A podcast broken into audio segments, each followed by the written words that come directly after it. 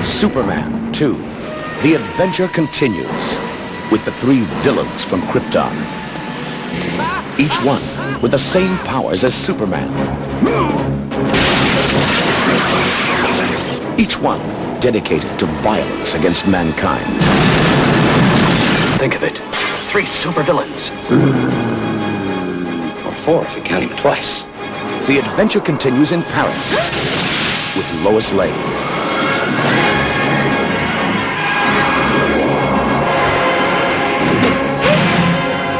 I believe this is your floor. And the romance continues. The adventure continues in Washington.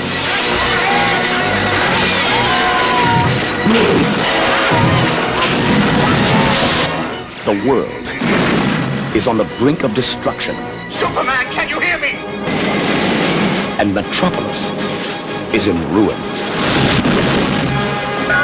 Superman, help us! Is there no one on this planet to even challenge me? Superman! General, would you care to step outside?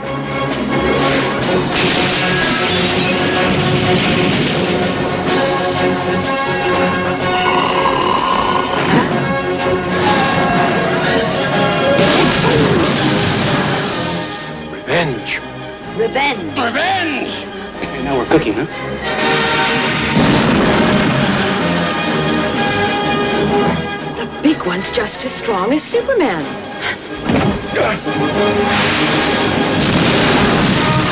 If you've only seen the first part, you haven't seen the best part. The adventure continues in Superman 2. The man of screen.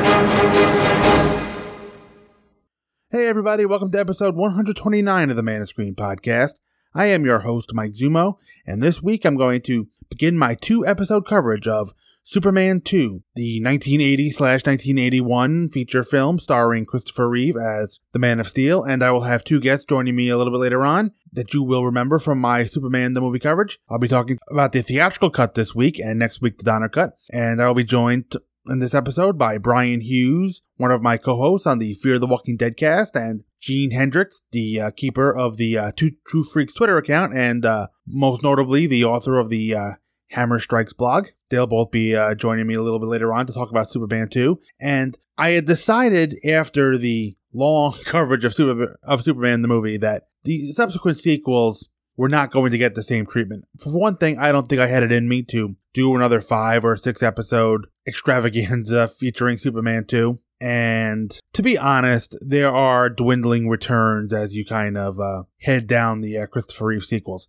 Make no mistake, I love Superman 2. It's been my favorite Superman movie for a long time. I think in recent years, the first film has kind of eclipsed it. And I do believe some of the drama that was involved with Superman 2, which resulted in the two cuts, the theatrical and the Donner version, have kind of knocked this particular film standing down a few pegs, even though the theatrical cut of this movie is, to me, and will always be Superman 2. The Donner cut, as I'm going to discuss next week with a couple of guests, is always going to be a curiosity, a look at what may have been, and not really a concrete, this is what it would have looked like interpretation of an unfinished film. So, before I get to my Superman 2 coverage, I have feedback to address, and my feedback is from Dave McElvenny. And Dave is writing in on Ep- Man of Screen episode 118, the fourth of six episodes on Superman the movie. And what do you know? He's commenting on an episode that Gene Hendricks was a part of. So there we go. So Dave writes. Greetings, Mike, and Gene Hendricks and Scott Gardner. Another great episode in Superman the Movie Month. I love that you talked with each of your guest hosts throughout the month about their first encounter with the movie, and I love hearing each person's story. It's wonderful hearing the tremendous affection you all have for the movie. This last part of the movie is really so action packed that it's certainly thrilling to watch, with several mem- memorable moments. For myself, I remember the shock when Lois died. It was a stunning moment to see a major character in Superman's life die, then to see Superman go back in time to save her was thrilling. I had no trouble understanding the reverse spinning Earth effect as Superman's point of view as he traveled back in time, but I was an adult at the time. I also enjoyed the discussion of John Williams' brilliant score for the movie. I think that score is a very large part of what makes the movie truly classic and wonderful. I was surprised to hear that Williams doesn't necessarily think as highly of this score as most fans do. I know how much you've been looking forward to covering this movie, and I have to say that you should be proud of your coverage over this series of episodes. It has been excellent, and I thank you for it. Live long and prosper, Dave. Well, as always, uh, thank you, Dave, for writing in. And I really don't have a ton to add to uh, what Dave wrote in, but you know, as far as Dave uh, understanding the uh, reverse spinning Earth effect and being that he was an adult at the time, well, I have news for Dave. I think even some adults have trouble with the uh, reverse spinning Earth effect. Just saying. I'm going to reiterate, he is not turning the world backwards. He simply went back in time. But other than that, you know, I really don't have uh, anything further to say regarding Dave's letter. As for Dave's comment that I should be proud of the coverage over the uh, series of episodes, and to be honest, I'm not going to judge whether it has been excellent or not. That is for the listeners to decide. But looking back on everything from episode 115 to episode 120, I am very proud of uh, those series of episodes. I think they came out well, including the uh, kind of addendum after my daughter Haley and I saw the uh, 40th anniversary showing of the film uh, uh, in December. So, as always, thank you, Dave, for writing in. If you have uh, anything uh, you want to add to the conversation, manascreen at gmail.com. So, what I'm going to do now is I'm going to take a quick break, play a podcast promo, then I'm going to come back and I'll talk a little bit about the uh, background for uh, Superman 2. Hang around, folks. Love him or hate him, everybody's got something to say about John Byrne. He ruined the X Men when he left. That John Byrne, he's a sexist pig. The only thing bigger than John Byrne's ego is. Oh, wait, there isn't anything bigger than John Byrne's ego. John Byrne, oh, he he just draws the greatest butt on Superman. It looks so good. John Byrne is the greatest artist I've ever seen. Wait, who is he? John Byrne's 1986 Man of Steel series gave us the core reimagining of Superman that is still with us today. Third Degree Byrne, a podcast about all things John Byrne the good, the bad, and the legendary. Join Tim Elliott and Brian Hughes as they look over the nearly five decades body of work of one of the most influential comic book creators in the last 50 years. Third Degree Burn can be found at twotruefreaks.com and on iTunes. I got a question though. I just am curious. Why doesn't Green Lantern have any junk?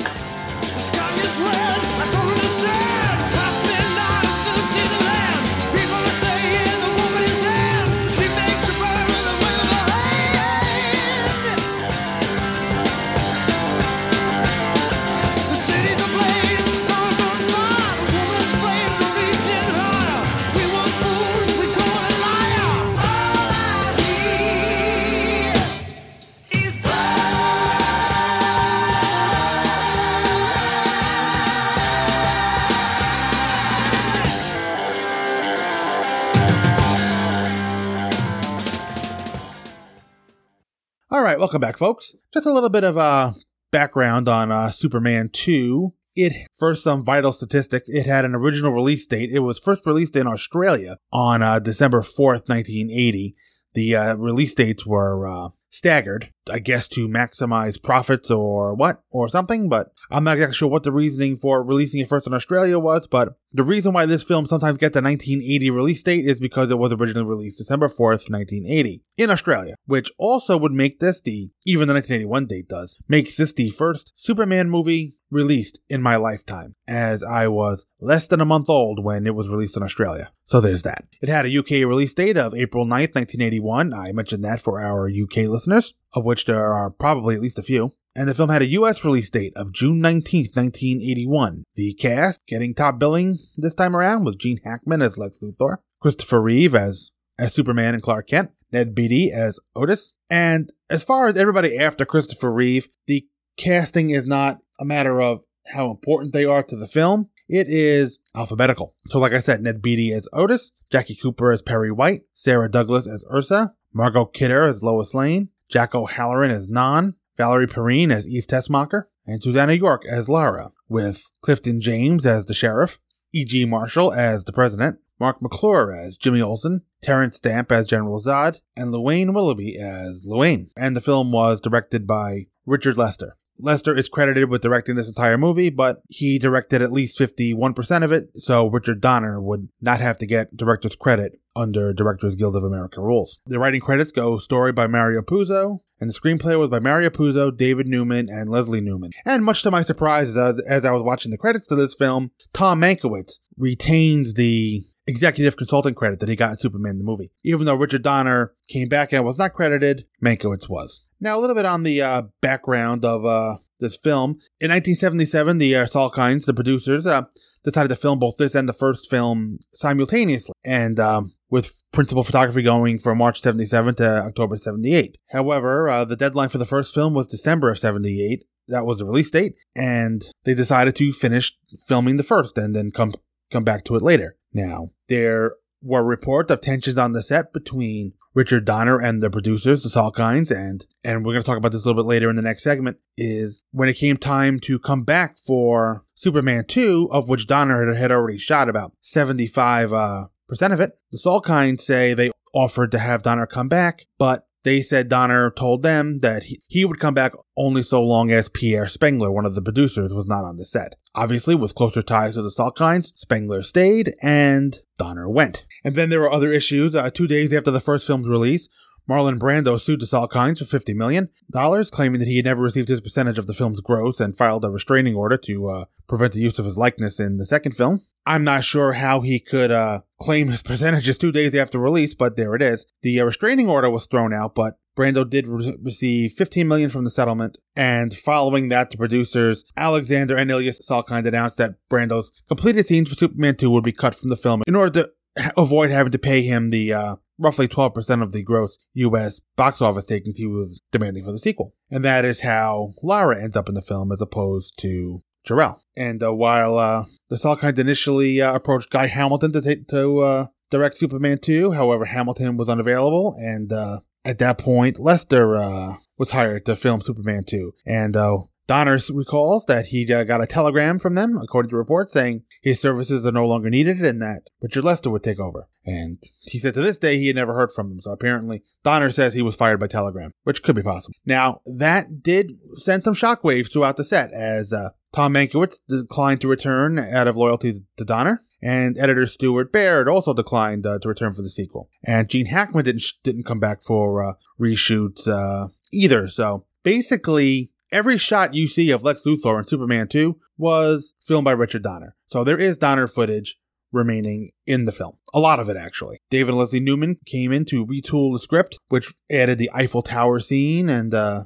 and Clark rescuing Lois at Niagara Falls after she uh, throws herself in, in the water to prove his identity. And it is the Newmans that decided to bring in the controversial super kiss that causes Lois to forget Superman's secret identity. So after they brought the actors back, they even had trouble getting Christopher Reeve back, but uh, in March uh, 79, the Salkind sued Reeve, alleging he had breached his contract by walking off the sequel. And uh, furthermore, Reeve had some reservations about the uh, new script, and uh, he only agreed to return after uh, some better financials, and uh, some artistic control. So, after the film was uh, released, Warner Brothers appealed to the Directors Guild of America to assign the appropriate co-director credit to uh, for Donner, which they argued Lester could not be credited unless he shot 40% of the film. And apparently, Lester approached Donner to see if he wished to be credited as a co-director, in which Donner replied, "I don't share credit."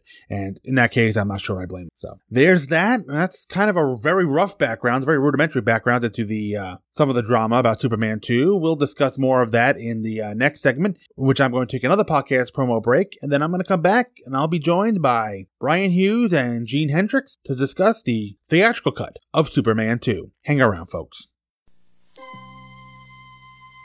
Star Trek, comic books, mythology, video games, toys, Star Wars. Just about any geeky topic you can think of could be covered on the Hammer Podcasts, presented by two true freaks.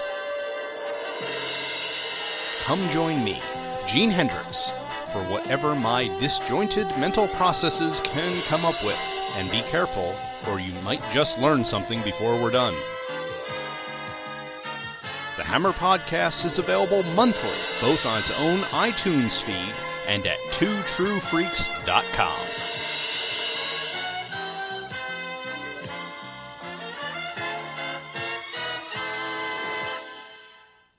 All right, uh, welcome back, folks. Uh, I've got uh, Gene Hendricks and Brian Hughes with me tonight, and we're going to be discussing the uh, theatrical cut of Superman 2. Uh, so, for first, I'll have my guest say hello. Hello, Planet Houston. hello, hello, hello, hello. I'm, broadcast- I'm broadcasting from East Houston, Idaho this evening. now, before we even get started, I got to ask you guys, um, how did you watch it in preparation for this? On my television. I mean, oh wow, hey. well, I- I mean, it's funny you say that because I actually watched it on my laptop. Right.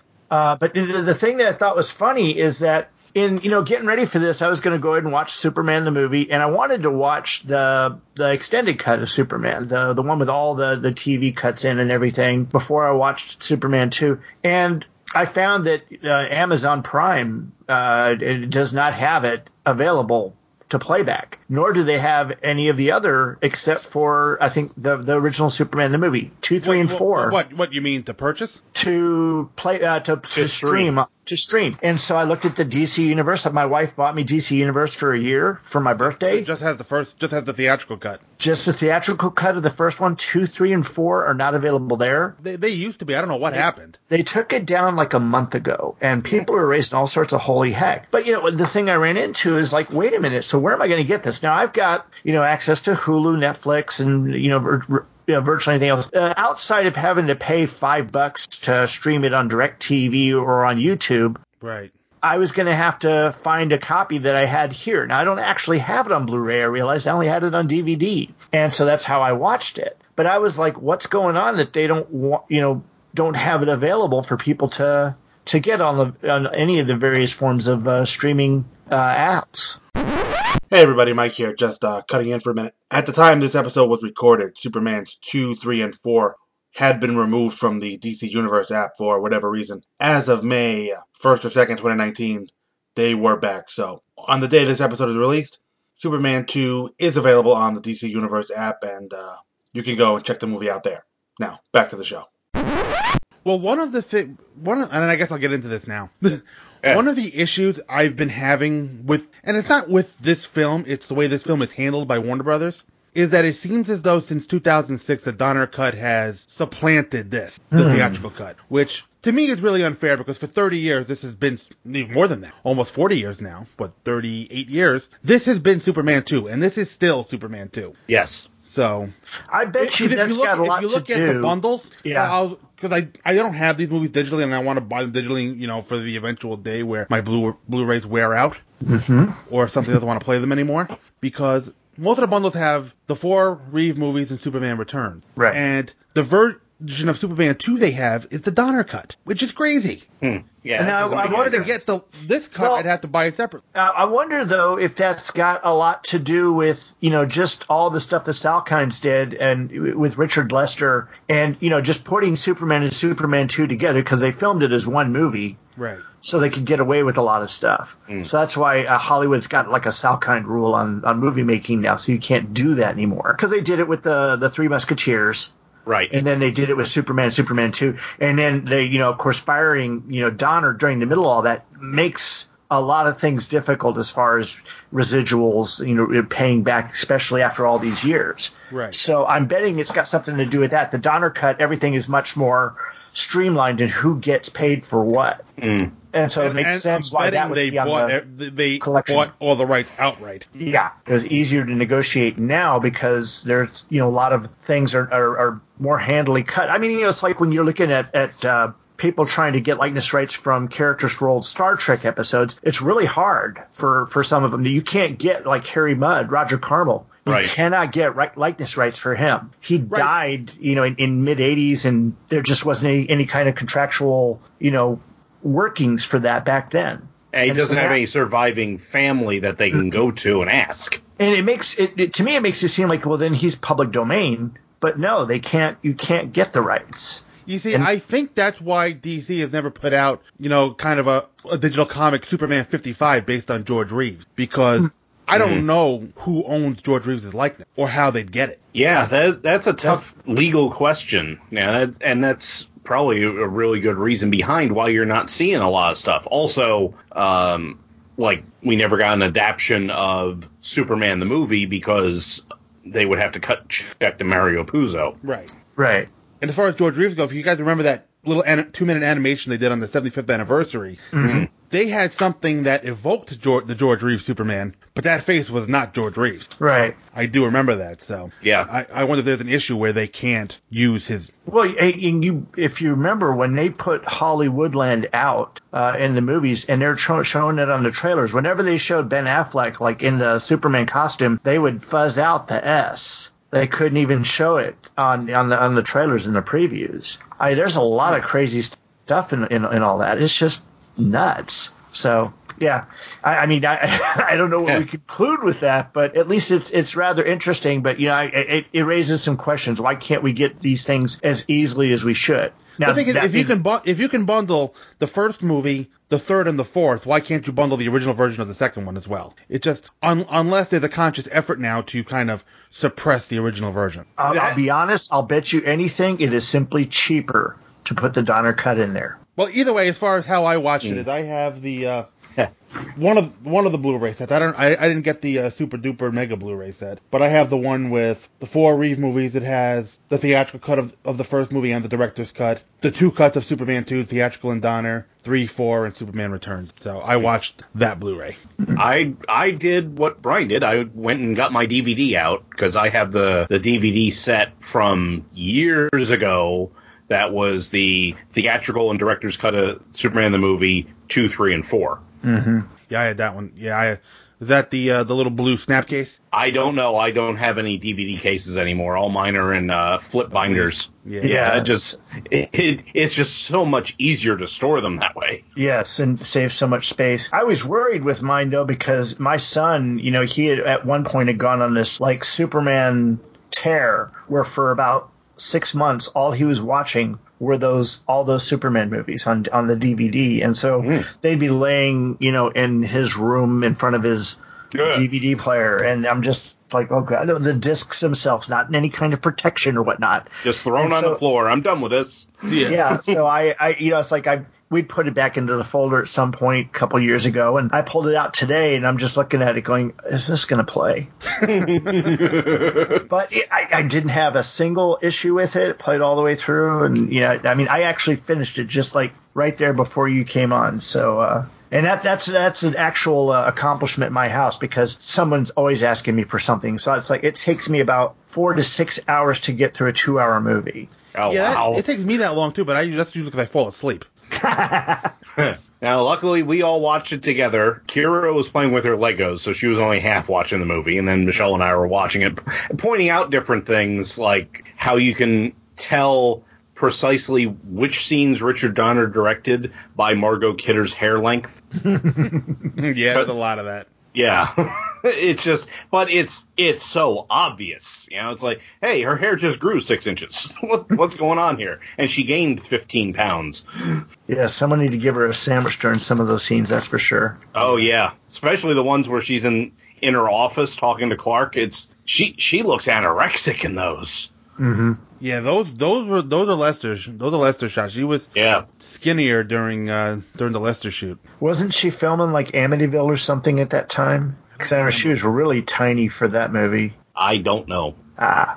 Anyway, But I do remember Reeve Christopher Reeve was like right off somewhere in time when they shot the Lester version of Superman 2. All right. So as uh, we've alluded, or maybe we alluded to this before we started recording, this film was kind of filmed twice. yes. Some of it was uh, filmed with uh, Richard Donner during the uh, production of the first film. Somebody decided that they needed to finish the first one. Wise choice because deadline was looming. I guess better to have one finished movie than two half-finished movies. Mm-hmm. So uh, they decided to go shoot the first one. As we all know, it was a big success, made Warner Brothers and the Salt Kinds lots of money. And there is some controversy regarding what went down uh, between uh, Superman the movie coming out and uh, them coming back to finish Superman 2. As as always, there are competing stories out there. The Salt Kinds say they uh, did offer Donner the chance to come come back. He said he would not come back if Pierre Spengler was still producing. They must have they had some issues. Donner's uh, and I wanted to look look this up more because there is some story about Donner being on the toilet and getting a telegram from the Salkinds. I don't remember if that was when he got the job for the first movie or when they told him his services were no longer required. I believe that's when he got the job for the first movie because he, I think Yeah. he mentioned that in his interview with uh, Robin Chris over on Superman Movie Minute. Right. Oh, I knew yeah. the toilet was involved in something. But well, how does the telegram delivery guy get to his bathroom? That's what I want to know. Well, maybe somebody delivered it to his house. Maybe someone else was in his house. and I- shoved it under his door. I think he, he had a phone in the bathroom. Ah. So he got the call and he wrote everything down on a piece of toilet paper. So anyway, uh, now obviously I'm sure there's probably a little bit of truth on both sides. Um, his uh, I'm sure he got his you are your services are no longer required after he refused to come back. So you know, as us Babylon Five fans uh, un- un- know, uh, understanding is a three-edged sword. yeah. So, but either way, uh, Donner uh, did not come back, sending up a whole kind of uh, basically shitstorm to uh, to go with it. Uh, Gene Hackman refused to come back when Donner was fired. So any shots you see of Superman 2 of Gene Hackman, where you can look at the film and say that's Gene Hackman, but those were all shot by Donner. And the Lester used a stand-in. If you'll notice, there are a lot of shots of the back of Luthor's head in this movie. Yes. That's a stand-in. And all those silly scenes in the fortress where Lex is just falling for no apparent reason. Or waving his hands up, his fist up in the air. yeah. You ever heard of a parachute? You know, and I was thinking as as I was watching this movie, you know, Gene Gene Hackman's Lex gets so a bunch of flack for being comedic, and for some reason, the first movie's to blame for that. A lot of people can. I wonder if this movie is more to blame for the uh, re- for that reputation than the first one. Probably. Because Yeah. he, he's on the back foot a lot here between being in prison, going, you know, having to deal with uh, using a hot air balloon to get to the North Pole. Don't I don't know how that works. And yeah. Well, how do you escape from prison in a hot air balloon and they not eventually catch? How do you control the direction you're going? That's why he picked that day because the wind was blowing north. The greatest criminal mind of our time has uh, control over the wind. Mm-hmm. Yeah, it's part of his little black box. Exactly. But then, as soon as he shows up in the White House, he's in Otis's place. Right. He's he's the toady. He's trying to get you know get something going here, but they're constantly slapping him around. Right. So it the, so he gets a lot more broad in the second half of the movie, and then Do you you have think- to stand in doing the pantomime. Do you think David Spade used him as his guide for making the, his role in Coneheads? You don't even know what I'm talking about there, do you? I haven't seen Coneheads in, In a long 20 time. years. Da- David Spain was, Spade was Michael McKean's um, toady. There was always, you know, handing stuff. He wouldn't let anybody talk to him. It's like, you know, he's his gatekeeper. He's the, the guy licking his boots and kissing his ass everywhere. And that's what Lex Luthor was trying to be. Oh, magnificent one. Oh, your grace. You know, whatever he'd say. It was just, it, it made me think of that. Well, he's trying to survive. Right. And he's trying to manipulate the situation for himself as best as he can. Mm-hmm. hmm He's a bootlicker right there. He, he does as he has to do. And he's thinking, where did Miss Tessmacher throw that kryptonite? Up. and uh, all right, so so a- anything we see of Hackman is Donner footage. Now, l- l- let me ask you because I'm I'm not as educated on this as you guys are. All the Paris stuff, that's Lester, right? That's Lester. Yes. Okay. Uh, I got to say, though, uh, as far as all that goes, the guys playing the terrorists in there, the ones handling the bomb, they really seem to be, I, I, and I don't know, I don't know if the, the right word would be fully formed characters, but they re- there really seemed to be a lot of thought into their characters because they weren't just, you know, average kind of, you know, terrorists you got the one guy sitting there talking to everybody like they're stupid, and then of course you've got the actual technician. You know, it's not the bomb that rules me; it's me that rules the bomber. Right. And I, I, I re- for some reason, I, I, especially watching it this time, I was like, man, I want to know a little bit more about these guys. I mean, I, I didn't think that before, but as I was giving a more critical eye, it just seemed like a lot of thought went into it. Now, I could be wrong there. Well, also, I think a lot of the Lester scenes you have background characters that are fully formed. Mm-hmm. Uh, ju- the stuff at Niagara Falls come, comes to mind with See, the. I don't know uh, who shot the stuff at Niagara Falls. well, was it a mix? I think it was. I think it was a mix. I'm thinking more of the actual uh, scenes in the hotel. Yeah, that's all Lester. Mm-hmm. Right. So when you have the the bellhop with Yeah. you know his Yeah. smarm and and Yeah. everything, and Exact I got word I was going to use. and I love Christopher Reeve's uh, facial expressions. Is this your first time here together anyway? And Reeve just gives him this this look like, yeah, I have heat vision and I will use it. You know, I think you know. I did something I thought of for the first time watching it, watching this the other night. Is I think Lester treats Clark a little bit better than Donner does because Well- Clark seems a little more competent in in Mm. two and three than he does in the first one. Plus, but I mean, in in four, you know, he's he's a, a Daily Planet god at that point. Right. Mm. So yeah, no, I, I, I think you you're you're right in that regard. Is that I mean, you know, I think Rich that Lester gets a lot of he gets the bad press. He does, and I don't think he deserves it. Well, I mean, if, you know, the, the when you get into the slapstick stuff, and I'm talking about the whole blowdown scene, Right. the ice cream, the ru- the the wig, and the the laughing guy on the telephone, and all that. You know, you're just kind of Cellophane ass. Yeah, yeah. After a while, you're just kind of rolling your eyes. You know, you, you you watch that scene the first time, and okay, it's good for a laugh, but oh, at five years old, I, at, at four Oh, it or was- five years old, I ate that stuff up. It was Yeah. hilarious at that point. Yeah, yeah. But again, when they when they put that movie back together, then they didn't think that everybody was going to be watching them over and over and over and giving them that much scrutiny. They didn't count on us, did they? Yeah, and and really, if you look at it, the whole you see four deaths in the movie: the, the Kryptonian guard at the very beginning,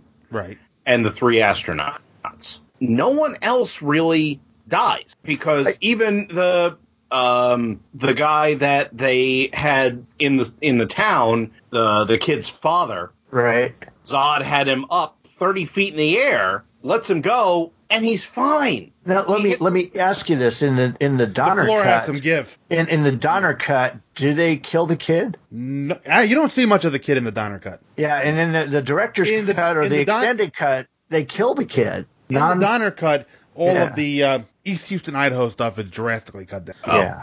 They use just enough Lester stuff to make the movie work, and that's about it. But see, I, I just remember in, in I guess it was the one that was on TV where the kid is riding off on his bicycle and Nan throws the uh, the police light at him Yeah. or something at him and it kills the kid and they said he's just a boy and, and Ursa's like a boy He'll that'll never, be a become man, he'll man. never be a yeah. man or something like that. Yeah. yeah and I just I, you know it's like I was sitting there and I go oh I didn't see it this time and I go oh that's right that must have been the the other cut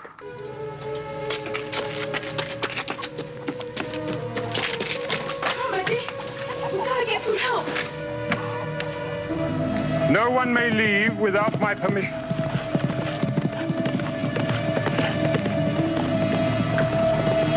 I said no one leaves.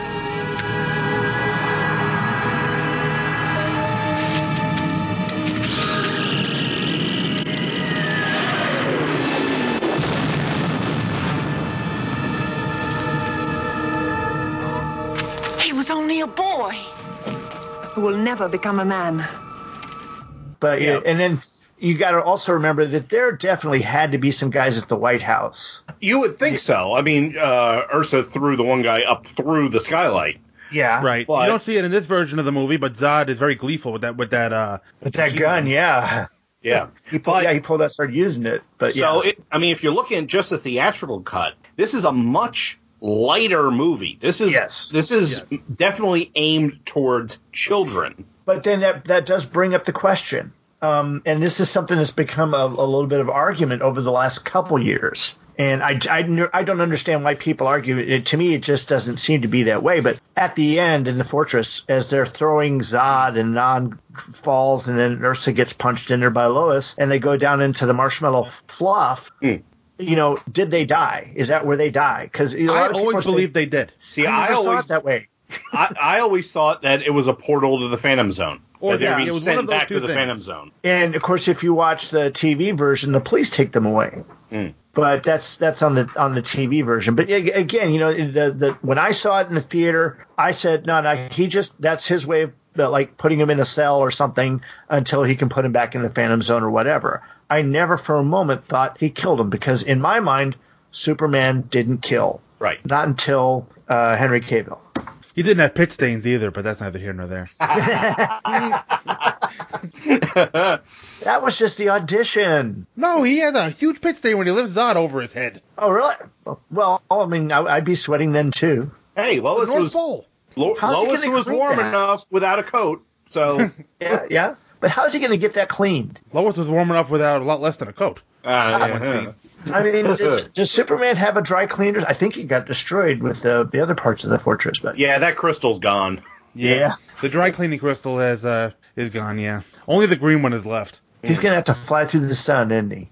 Now, I don't. I haven't seen um, three and four in quite a while, but we don't. We do not go back to the fortress in those. Correct. We go back to the fortress in four. In four, okay. Because I always thought he used up the green crystal to get his powers back. There was a green crystal in four. It's unclear if this is a new green crystal or if it's the Okay. same green crystal, but there's a I- green crystal in four.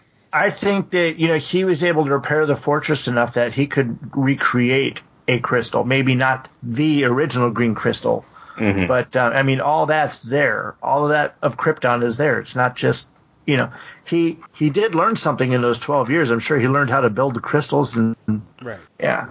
Yeah. I mean, there's you can take these leaps. It's easy to do, especially if you if you've got you know writing background or whatever. You can sit there and figure out, well, he could do this, he could do that, and that that seems to be one of those things. Mm-hmm. It's, it's like Luke Skywalker making a, a lightsaber. Yeah. Well, Obi Wan left him the instructions. Yeah. So, presumably, Jarrell left him uh, the instructions too. Well, it, at least his uh, his mother did because she was the archivist of Krypton. Yes. Basically, the planet historian.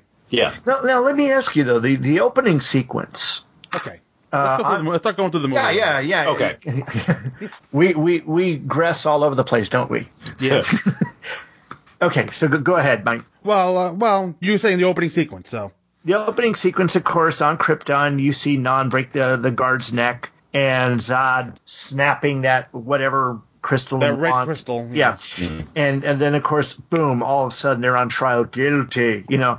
And, uh, of course, it's done all without Jarrell there. No mention of Jarrell, you know, creating the Phantom Zone. No mention of Jarrell being the one that's their jailer. And yet, you hear Zod as the as the record play record uh, case is spinning away. Before me, Jarrell! Both you and them one day, Jarrell! Well, I'm guessing we're supposed to assume that the voice we the disembodied voice we're hearing is Jarrell. Hmm. The you three criminals have been charged with. Right, Yeah. right, right. I think we're supposed to And I assume that's understand it. Jarrell. It's just yeah, I knew they were trying to give you as much of a of a recap without using anything that they couldn't use, and they couldn't use Brando at all for that. Well, they couldn't use Brando's face because if you watch the opening credits, you see Brando's hands a few times, Mhm. but you just never see his face. So, yeah, you see yeah. a lot of Lara in the in the opening uh, in the highlights in the opening credits. Yes. Yeah, and she's crying too. Whew. The, I could still see that on the DVD. I remember the, the VHS. I couldn't see her crying. Well, I watched it a lot as a kid, but uh, it, anyway. So they go through all that, and it's, it's we, we all left jarred a little bit by that. I mean, and when you initially saw it, because they took Marlon Brando out and they kind of changed the structure of it without him there, and then y- you know it had me wondering, of course, why are they blaming Jor El above you know any and all others? I mean, at the age that I saw, I mean, like like when I told you guys when we did Superman the movie, this movie, th- actually, this was the first Superman movie made in my lifetime, Hmm. released in my lifetime, a few months after I was born. The earliest release date, I believe, was sometime in late 1980. I was so lucky to be born in '66. Eleven years old for Star Star Wars, Hmm. you know, and then you know the year after that, getting Superman. Uh, I I was just at that at that perfect time, the sweet spot. I mean, I recognized that it was different. It probably annoyed me that it was different because even at a young age, these things annoyed me. but especially when the exact same thing was in the first movie, because I was at a point where I was watching both movies back to back all the time.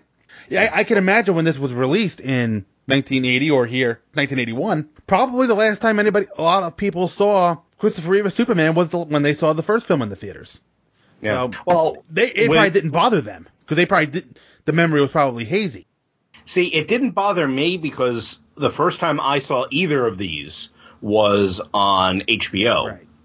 Hmm. And my my dad had taped them off of HBO and on the tape there were four movies. I only remember the first two because it was Superman and Superman 2. And anytime I watched Superman, I had to just keep going. So it never really it never really bothered me because I had just seen that and this was a Rocky 2 style recap of what had already happened. So I didn't.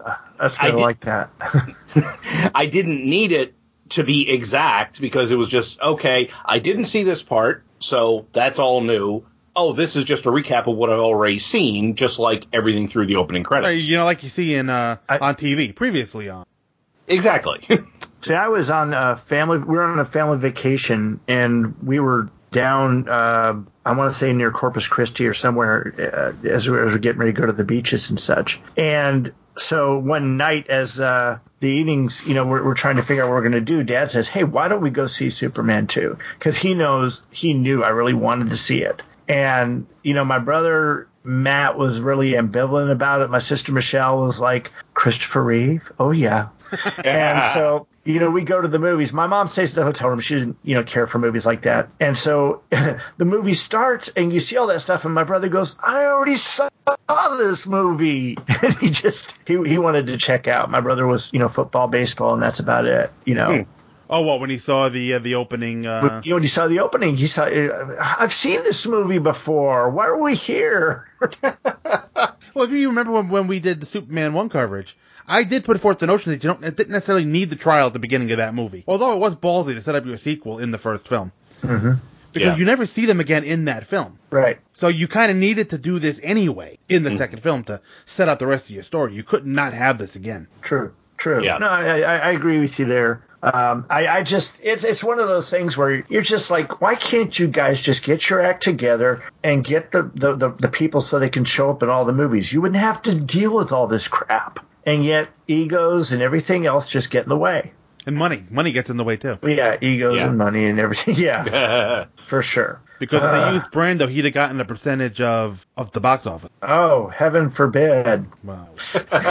oh, he's gonna make more money. I can't have that. Susanna York was a lot cheaper. Yes, this is true. Well, the I mean, Salt I Mines were understand why. notorious penny pinchers. Yes. Which, although it's surprising because you know, they had to realize that, you know what, the first film made them a lot of money. Yeah. But wasn't Donner pretty much out of the picture before the the the sec? uh, but, You know, basically before they realized how much money it was going to make. Well, you know, you know, it's, it's, it's like I said before, you know, each sides have their truth. But after the first movie came out and it was a huge success, because obviously, if Superman the movie comes out and flops, they don't come back and finish Superman 2. Mm-hmm. So, at least this is what, you know, because I listened to some of the commentary on the, uh, on the I- I- second film, and the Salkinds did address this. I- Ilya did. I He think with said as that much as after they this- did, though. I'm, I'm sorry, Michael. I think- I think as much as they did, it would have been finished on a much lower budget for TV rather than just not stopping altogether, considering how much they'd done. Yeah, but to finish for TV, is that something they did in 1980? Yeah. Well, either way, well, either way, if they, there's no way to know what would, would have happened if the movie flopped, Right, because obviously true. it didn't. But at least what Ilya Salkind says on the commentary is that after the film came out, they reached out to Donner and invited him back. And Donner says it's either me or Pierre Spengler, It's like, which is like me going up to my boss and say, "I'm not going to work here unless you unless you fire the company vice president." Who's, in that situation, who's going to go, me or the VP? So, which is kind of what happened there. That's that's that's their that's their side. You know, I could definitely see a, a reality in which that conversation was had, and then they and then they send a note back to Donner either through his agent or through somebody else, and says your services are no longer required, and then and that's that. So I'm sure there's, there's a, a- probably a little bit of truth and a little bit of untruth on both sides. You know, Right. I'm sure neither side is completely guilty. That's just not the way reality works. So, but either way, they say they offered Donner to come back, but Donner wanted, you know, he wanted full creative control, and he didn't want Pierre Spengler, and uh, Pierre Spang- Spengler stayed, and Richard Donner did not. And there's another thing Ilya Salkind says, and you know, for as much crap as we give the Salkinds for all this drama, they produce some of the best Superman content out there. With these first two movies, you know, True. that's to say about the third movie in Supergirl, and th- they were behind the at least Ilya Salkind was. He was behind the Superboy series, so Yes. for all the crap they get, he put out some pretty good Superman related content. Mm-hmm. So I just want to put that right out there on uh, on Front Street, so to speak. So You know, I, I'm I'm not going to argue with that there, you know, in, in any way as far as what we finally get on screen. You know, it's funny because, you know, Superman, the movie, the, it's got so much, uh, it's so grand. Right. You know, and everything about it is grand. The cinematography, the music, John Williams' score, of course, being one of the. It, it all is. The greatest, you know. But when you get to Superman 2, and then to Superman 3, and then to Superman 4, you can see the steps down that they took in each one. The the orchestration of the music for Superman 2 sounded more like it was done in a, a you know high school gym rather than with a philharmonic orchestra. Right. Well, again, they say they tried to get John Williams back, but I can imagine at this time John Williams was pro- was probably hip deep in The Empire Strikes Back. Oh yeah, definitely. Yeah. Absolutely, and and, and that- it's not even you know John Williams scoring it, but it's how they recorded the audio too. It just wasn't as grandiose as the, you know how it was recorded for the first one. Um, yeah, they did not use the London Philharmonic. I don't, I'm not, and so you, I mean, you noticed it. it. It's like that that high school band in Rocky Three playing the Rocky t- you know t- theme. I mean, it's not that bad, but it's obvious that it's not the original. Right. Yeah, it, it is obvious. But at least they went through the effort to keep the theme. Yeah, they, they kept the theme, and, and like in Superman Returns, I think in fact that's a great soundtrack uh, for a Superman movie. The theme It from is. Sup- the, the score for Superman Returns, they played, you know, they, they they gave it so much love and attention to the original themes, and yet they were able to add on to it without ruining it. You know which which score was also really good, despite how bad that movie was? Hmm. Superman 4. That score was really good, too. Yeah, I'm not gonna. I'm, I'm not gonna argue with. That. I mean, the score is not bad on any of them. It's just that you can tell that from the Yeah, it's first one defi- down the to the other, quality is definitely a step down. Uh, Yeah, and, and that's that's where the penny pinching does the, does causes the pain. Okay. Hmm. Okay, so we're through the opening sequence. Yep. So so we go on. One thing Well, I'll the- say about Richard Lester is he knows how to film a short rip. Yes. Yeah. Mhm. Oh yeah, definitely.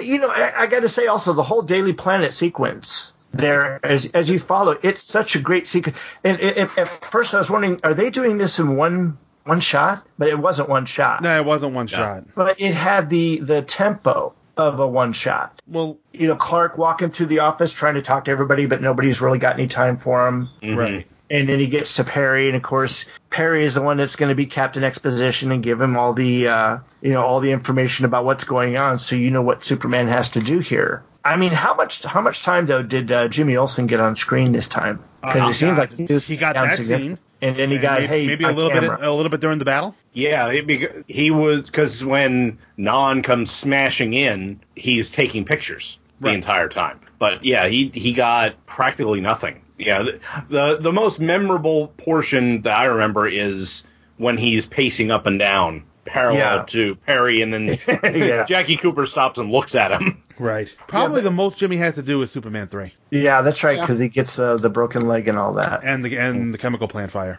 Right. But you know, with- you only have a two hour movie. It's hard to find time for Jimmy. This is true. This is true. He gets three scenes, I think, in total. But yeah, what I'm, I mean, the thing is, the Daily Planet scene at the very beginning, especially Perry, is uh, so consistent with the first movie, It is. and uh, d- like I said, the tempo feels like a, a, a one shot. You know, like like almost like a tracking cam going through it. But they didn't they didn't film it that way, and it, I, I'm- I'm like, man, they should have. Mm-hmm. But that's again, that's just an opinion. And the, the the whole sequence with Perry is great, and the whole change sequence is great too. Starting from uh, when he leaves Perry's office, I just love that look of uh, bewilderment At- on Perry's face as all of a sudden he's gone. Yeah. Well, you just told him to go down to the morgue and look this stuff up. Where do you want him to? You want him to hang around? No, he's going Yeah, to go. well, at least they don't want him to hang around until uh, You're done with the sentence. until you're done, talk, until you're done talking to him. Yeah, it's not but- Batman disappearing on on Jim Gordon at every opportunity. Well, Oh, he did in the first movie. Harry's giving him the pep talk, and all of a sudden, oh, he's gone. He, he jumped out the window. and nobody noticed. but yeah, that that is that is one of the single best shirt rips in uh, in all the, movies. The whole sequence. Oh yeah, You, you know, Yep. from, from him leaving the office to going out the door, down the alley, constantly looking. and they're using the same musical cues that they used in the at lead up to the helicopter scene. Well, yeah, and the whole built and the whole and the music built right up until uh, Yeah. to, to to the rep. That is uh, just you know flaw, flawlessly executed. Well, and, and if I remember right, that that whole sequence of him in the alley, you know, ripping the shirt and then changing and, and flying off, that was actually used in the trailers or at least the TV commercials leading up to it. And of course, every you know kid like me that was a huge Superman fan just geeked out on that. The problem is once you get past the rip, then it's like okay, what do you do to get him in, to get the rest of the outfit gone? Well, he changes so fast you can't see it. It's su- yeah, it's super speed. He, all, the whole outfit went to his cape. And and off he goes for his very long flight to te- flight to Paris. Mm-hmm. Well, What you do know, we he, think of he had, he had to get through customs. Remember, Superman travels at the speed of plot. Right. and the plot mo- and the plot moved slow. Although, Un- un- unless of course we got a timey wimey. Right. Yeah. Where we're seeing what Lois was up to while he's talking to Perry and all that. We're we're at the point it might not necessarily be a linear thing happening roughly at the same time. So, what do Hmm. we think of Lois' little mini adventure in Paris? Well, I can tell you that my wife loved the fact that she tricked the cop by making him read the the uh, French to English dictionary. yes, yeah, because that that just shows that how clever she is. You know, she's able to get past all this stuff. Although Perry didn't tell her what she was going there for, apparently. Well, Just, it- th- hey, that- go go to Paris at the Eiffel Tower. They got something going on, and she gets Ah. there's an H bomb. How long is this terrorist thing going on? If she's he No, bum- he I- said he sent her the first on the first word he sent her out. I think that was part of her act, though, because I think that was part of her act, just like what when, when she pulled out the dictionary to, to talk to one guy. No, she He's knew gonna why she play was the there. stupid American. She knew what was going on, because she was talking to the other, other official right before right? And she just wanted to appear clueless. Mm-hmm. that. But how long how long was this going on that she had time to fly from Metropolis to Paris while this was going on? Well, Perry did say he put her on the first Concorde. two hour flight. Yeah.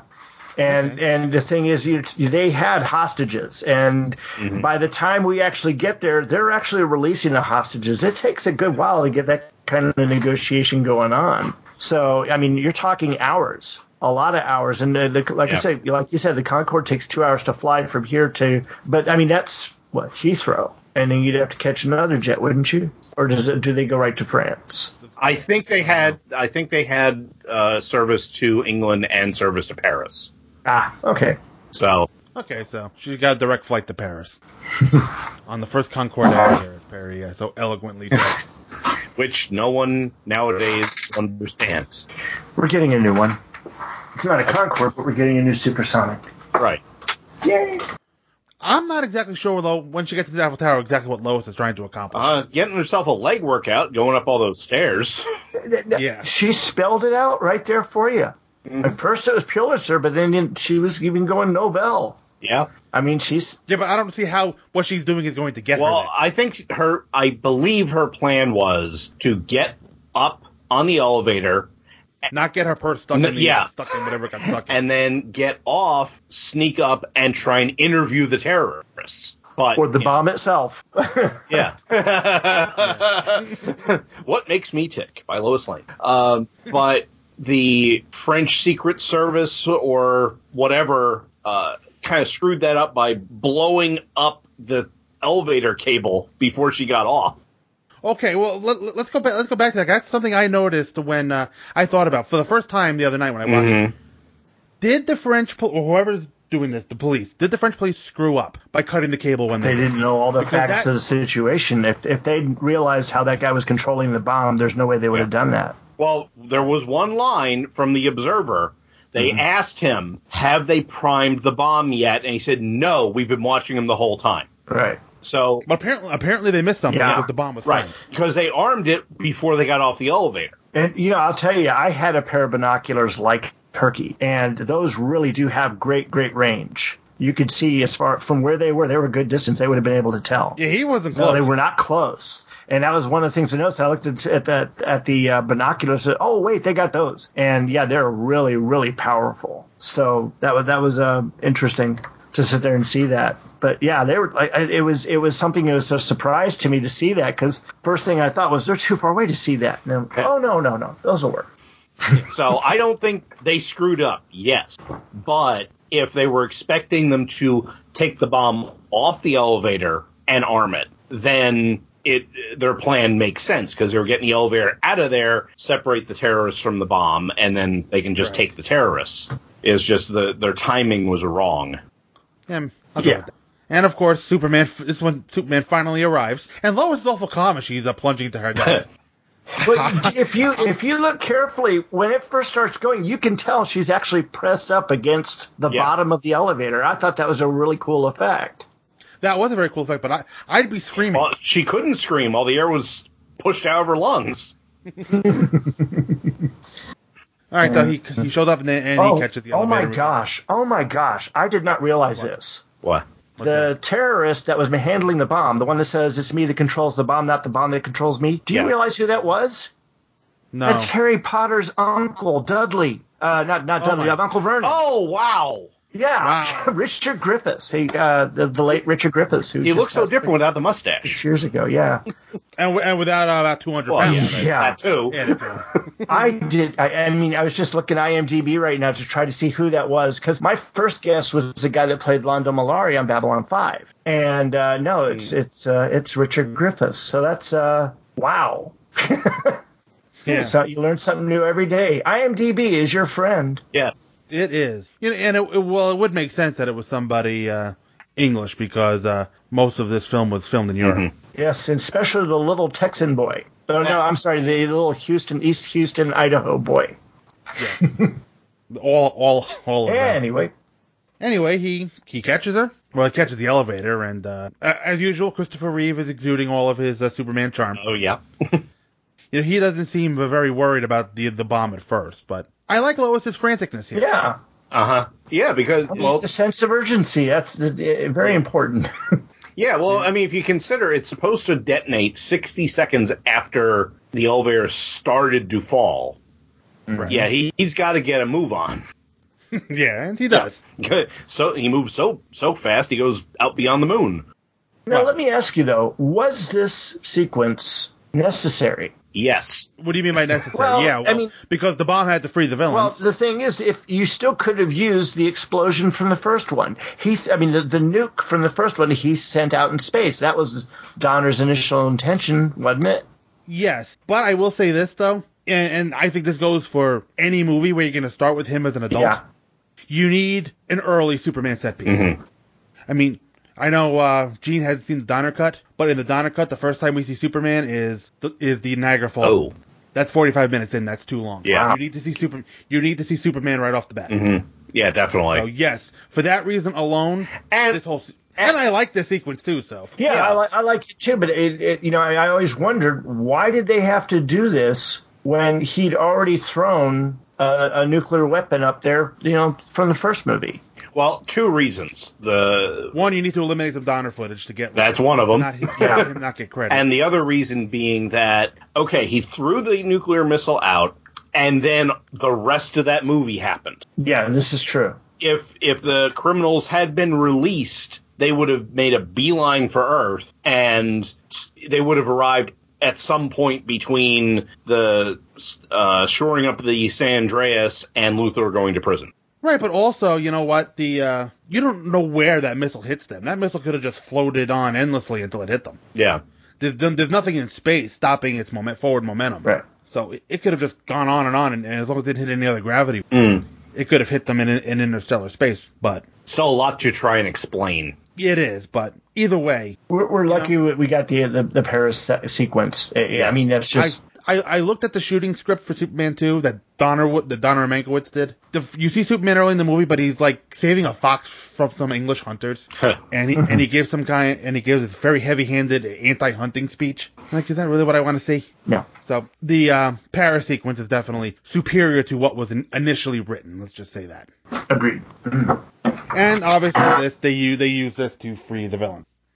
So yeah, I, I, I like the uh, opening Paris, sequence, which brings us to the moon. No, not yet. We're not on the moon yet. Oh, okay. We don't. I don't think we go to the moon yet. Well, as soon as the the bomb detonates and Superman gets blown back by the shockwaves, they then show the you know the Kryptonian villains getting Right. It, it shows it shows Yeah. them get freed and they just kind of fly toward the solar system. But then we see uh, Lois and Clark in the street. Ah. Oh, Right. That's that's where the Oh, cab hits him. Right where Clark gets run over by Chekhov's taxi, which we, which we see later in the film during the uh, during the Metropolis brawl. And this is gonna be great. and did you guys notice the guy shaving outside of Lois's office? Yeah, with an electric razor. Yeah, yeah, yeah. Even the older guy at NASA was shaving. What is it with people in this movie shaving at work? product placement, I think. Also, it could be he was there all night. You know, he was he was running down a story, and this is the first time he got to shave. Mm-hmm. You know, if I don't get home to shave, I just don't. Yeah, well, see, I can get away with it with the beard. It was the beginning of the age of the electric razor too.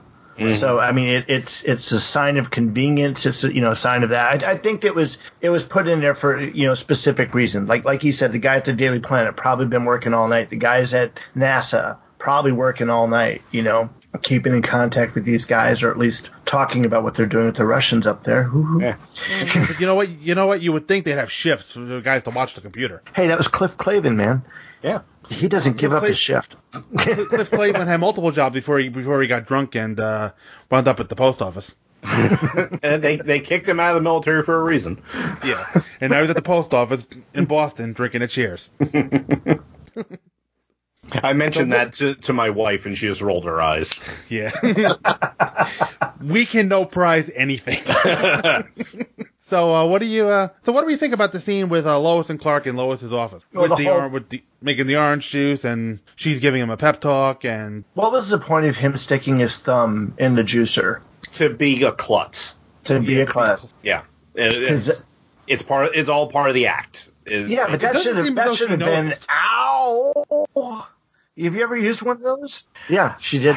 I think the sound effect made it sound worse than it was because it looked like he had just closed it down on his finger. He didn't put all his weight on it, but the sound effect makes it sound like it's the same sound effect they use when he crushes Zod's hand later on. Right. but yeah, I, I think the it it's setting up the the relationship that they built since the first movie. it looks like they're trying to make Clark more of a character. Yeah, yeah, because up in you know in the it was a good job of setting up. This is the secret identity. This is why no one can tell them apart, etc. You know, uh, and they can. So it yeah it it rounds out Clark a little more, and it lets you s- see that Lois is actually paying more attention to him now. Before it was just oh yeah you're here fine I'll yeah I don't even I don't even notice when you close your uh, when your coat gets closed in the door of the ladies' room. Now But, she's you know, taking it's- time to give him Yeah. advice.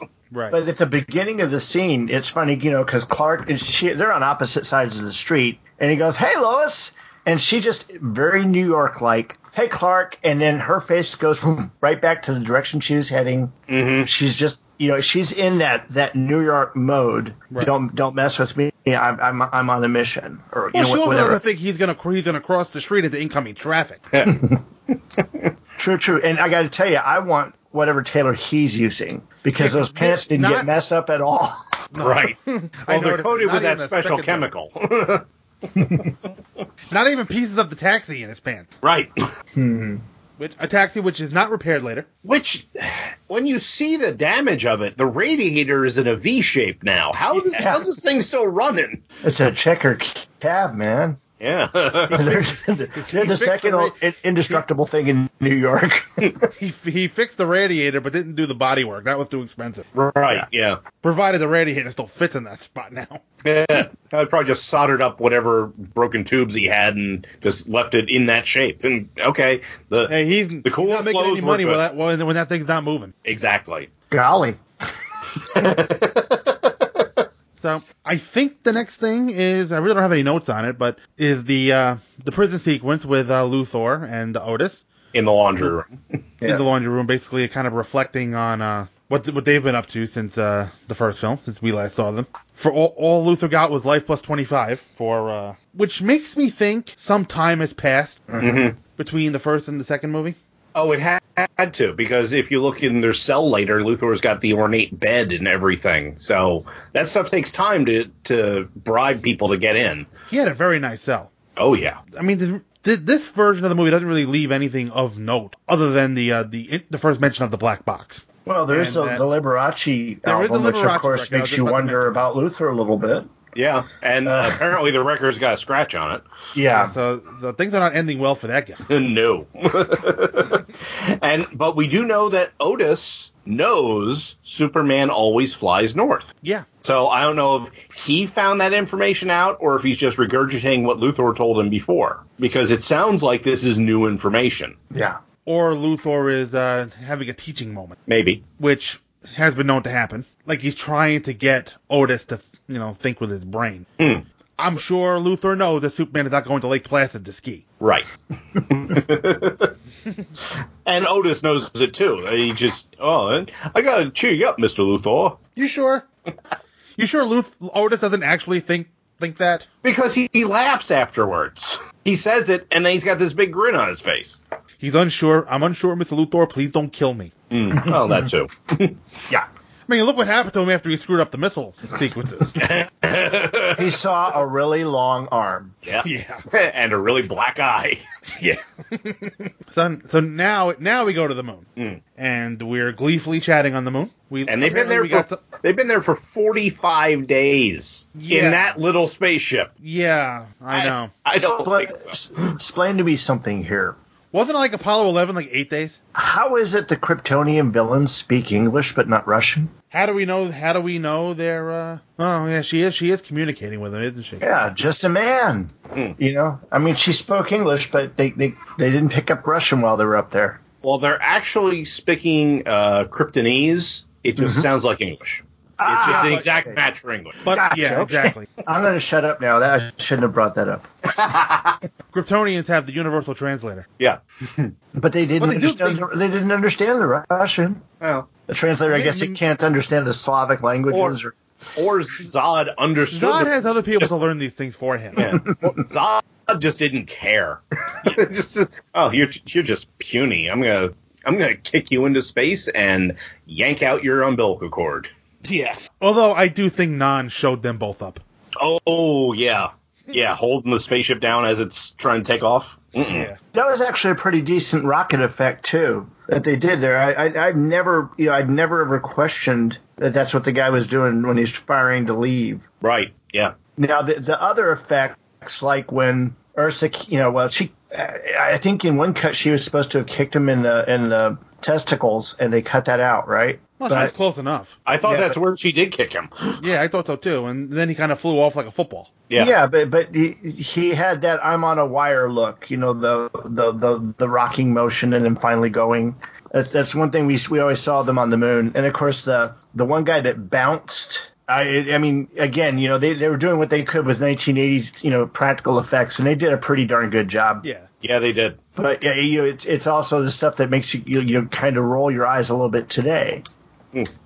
But that's just me. You see, I I don't because I still kind of look at look at these films with the same eyes I looked at them with when I was a kid. So a lot of those things I just Mm-hmm. kind of forgive I'm trying to do that as I get older, but as I get older, it becomes harder and harder to do. Mm-hmm. because because the older we get, the crankier we. Yeah, sure. Yeah, so that so that's them. Uh, that, this is where we get our first uh, mention of pla- of a place called who's Planet Houston.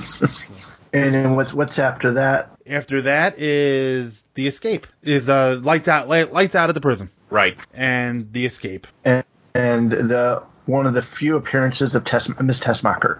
Mm-hmm. yeah and Now, because like now, as I understand, you know, Gene Hackman, Ned Beatty, Valerie Provine, and E.G. Marsh, the guy, the, the president, were the ones that would not come back and film more. and I don't see there was really a reason to bring E.G. Marshall back. yeah, true, but. I mean, I mean, the thing is, Miss Tessmacher, you know, the thing is, after they're at the fortress, she's gone. Well, after they Well, go well- south from the fortress. We'll we'll, we'll, Yeah. we'll discuss that Oh, okay, I'll shut up. because there there is kind of a fanboy conspiracy theory about Miss Tessmacher. Mm. Oh, just fanboy upsetness that, that she was having to wear all heavy, thick clothing. Nothing No, ailing. no. uh, Ba- basically, basically, the conspiracy theory is that she did not come back from the north as part of her punishment for uh, Well. what she did in the first film. She at least came back from the fortress because she drove the snowmobile back. So Mm-hmm. The theory is there came a point where she was no longer useful to Lex, Mm. and he took care of her. That is one theory that she did not. that's a listen to possibility, I suppose. Yeah. this- I mean, he was going to feed it to the lion. True. I always, see. I always took that scene as being alligators. Well, whatever, whatever it was, Yeah. whatever it was, he was going to feed. He was going to feed it to them. right. I seem to remember reading somewhere it was lions. Oh, Okay. Yeah. I'm They just sounded thinking. like they sounded like some kind of cat.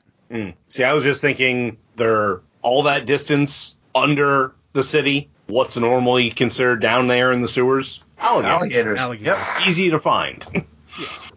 Okay, but Miss Tessmacher does aid in their escape. It is an open question as to whether or not Otis was invited along, but they do kick the ladder out from under him because he's too heavy. yeah.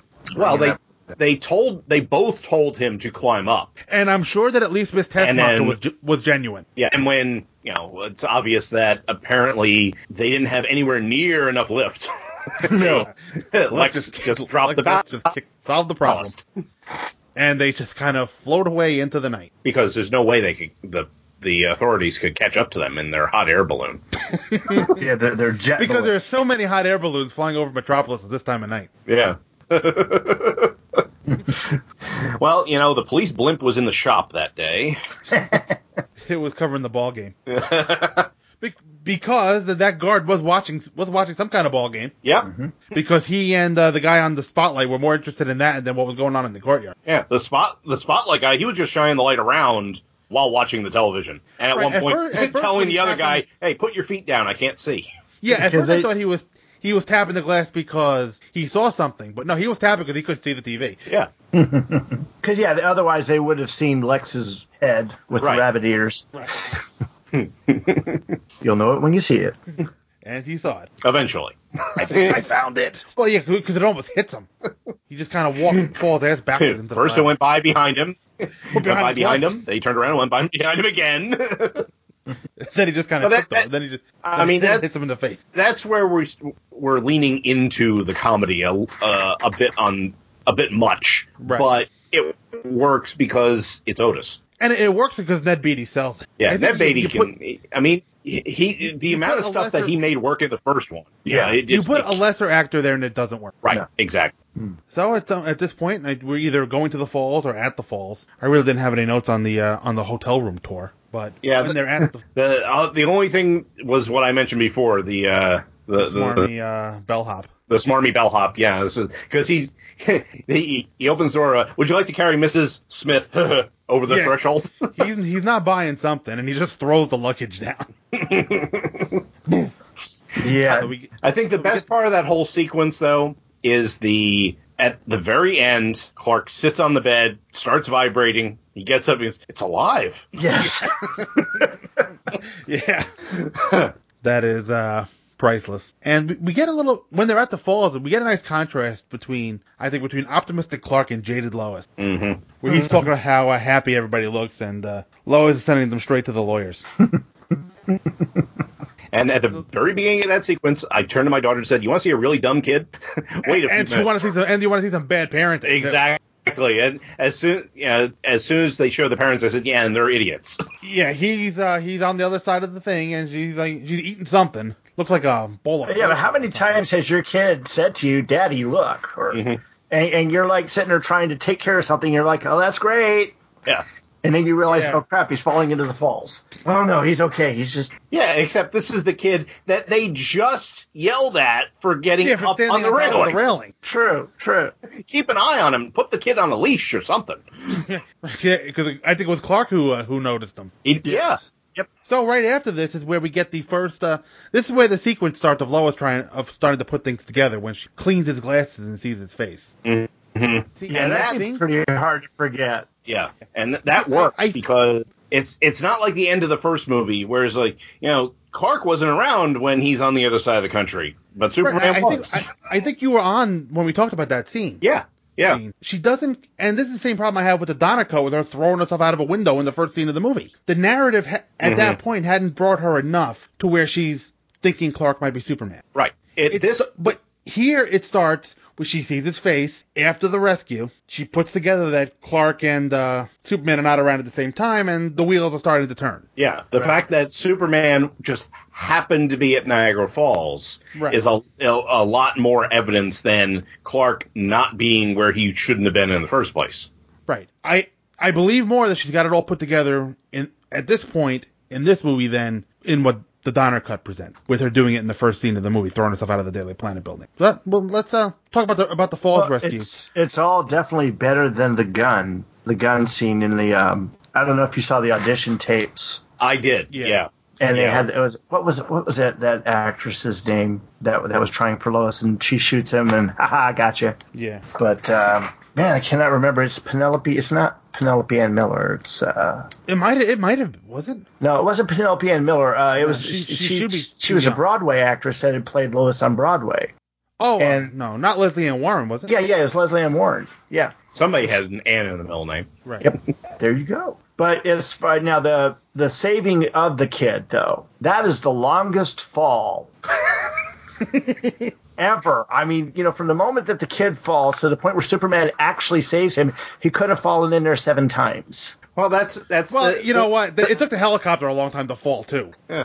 Well, it, this is the typical comic book falling Yeah, where right. you can have 20 speech balloons on the way down and, you know, give the entire uh, dissertation and then, oh, you're saved. So, and th- and three quick shots of the Polaroid camera.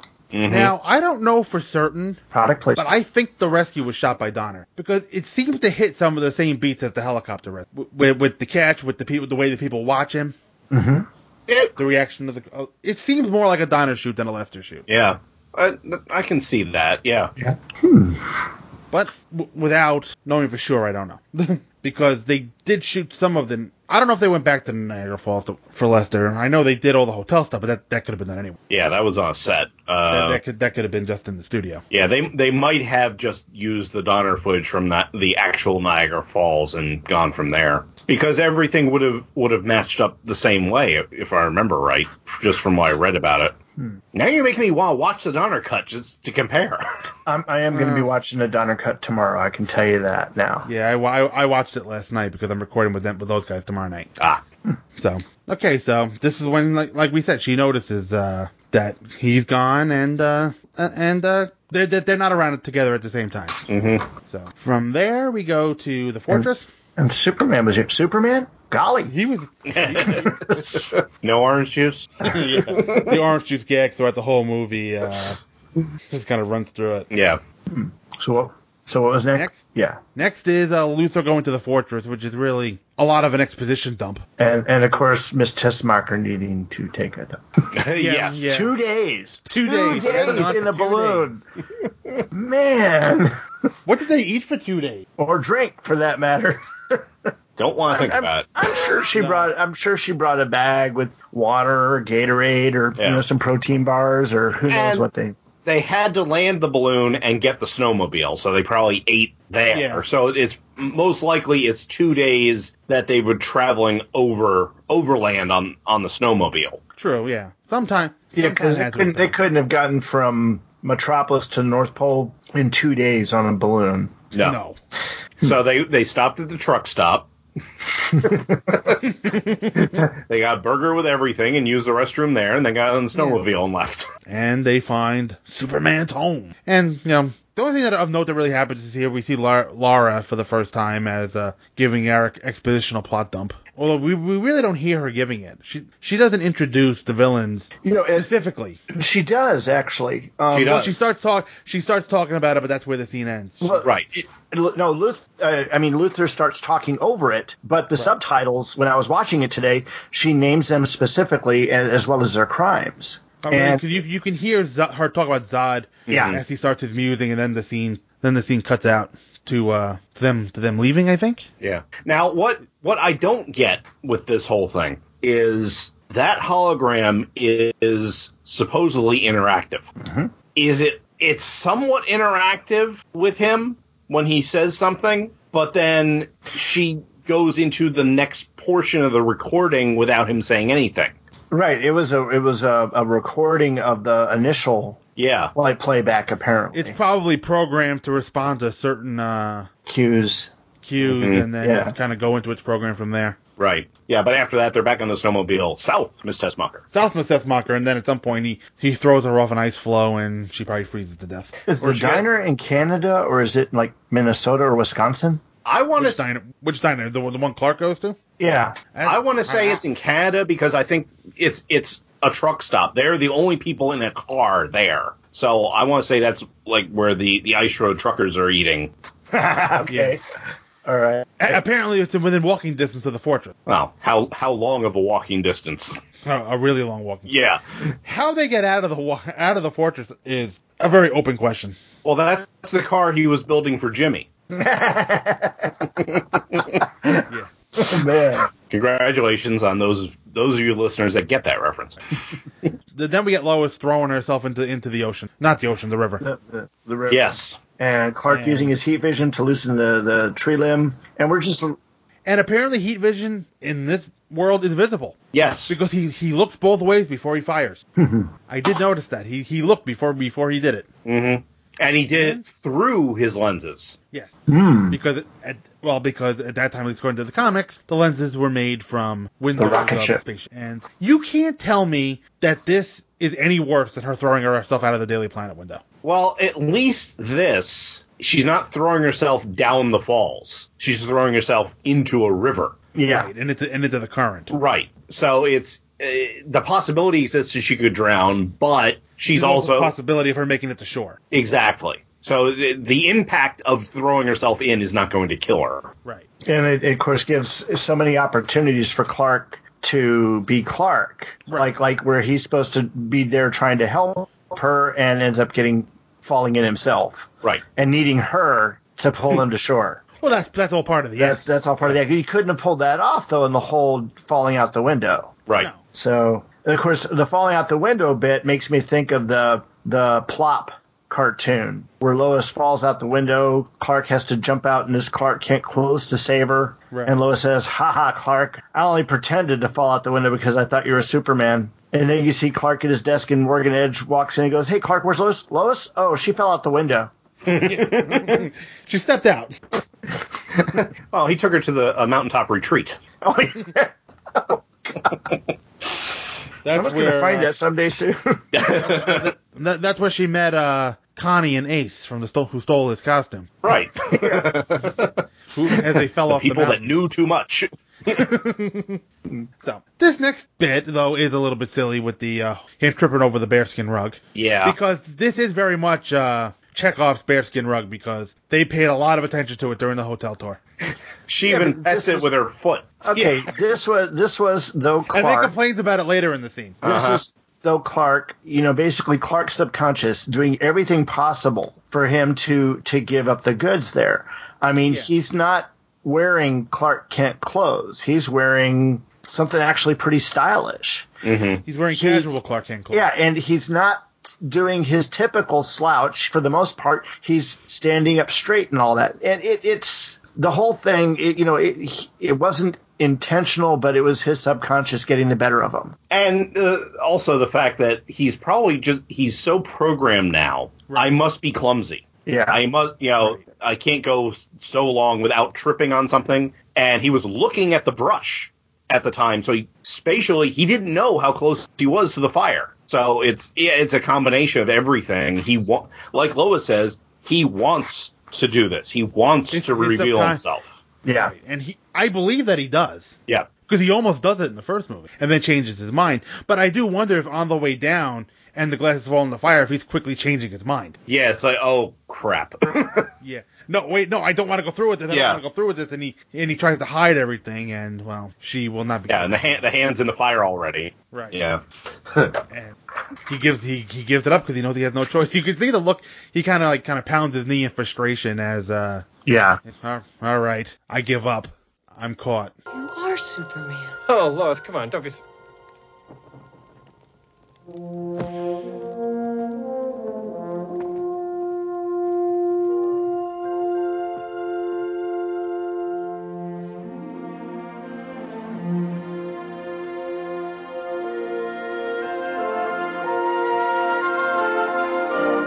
I'm sorry. No, Oh, you don't have anything to be sorry about. I don't know why I did that. Maybe you wanted to. I don't think I did. Well, maybe you didn't want to with your mind, but maybe you wanted to with your heart.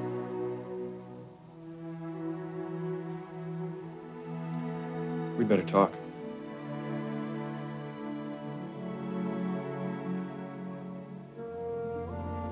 I'm in love with you. We really better talk.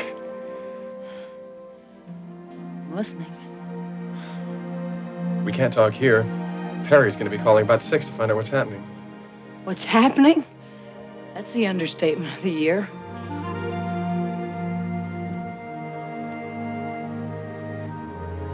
Where do you want to talk?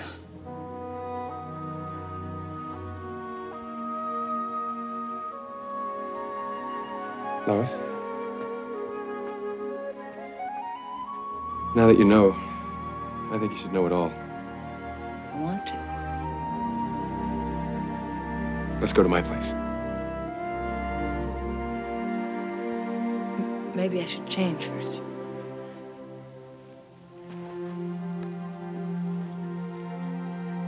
Maybe you should too.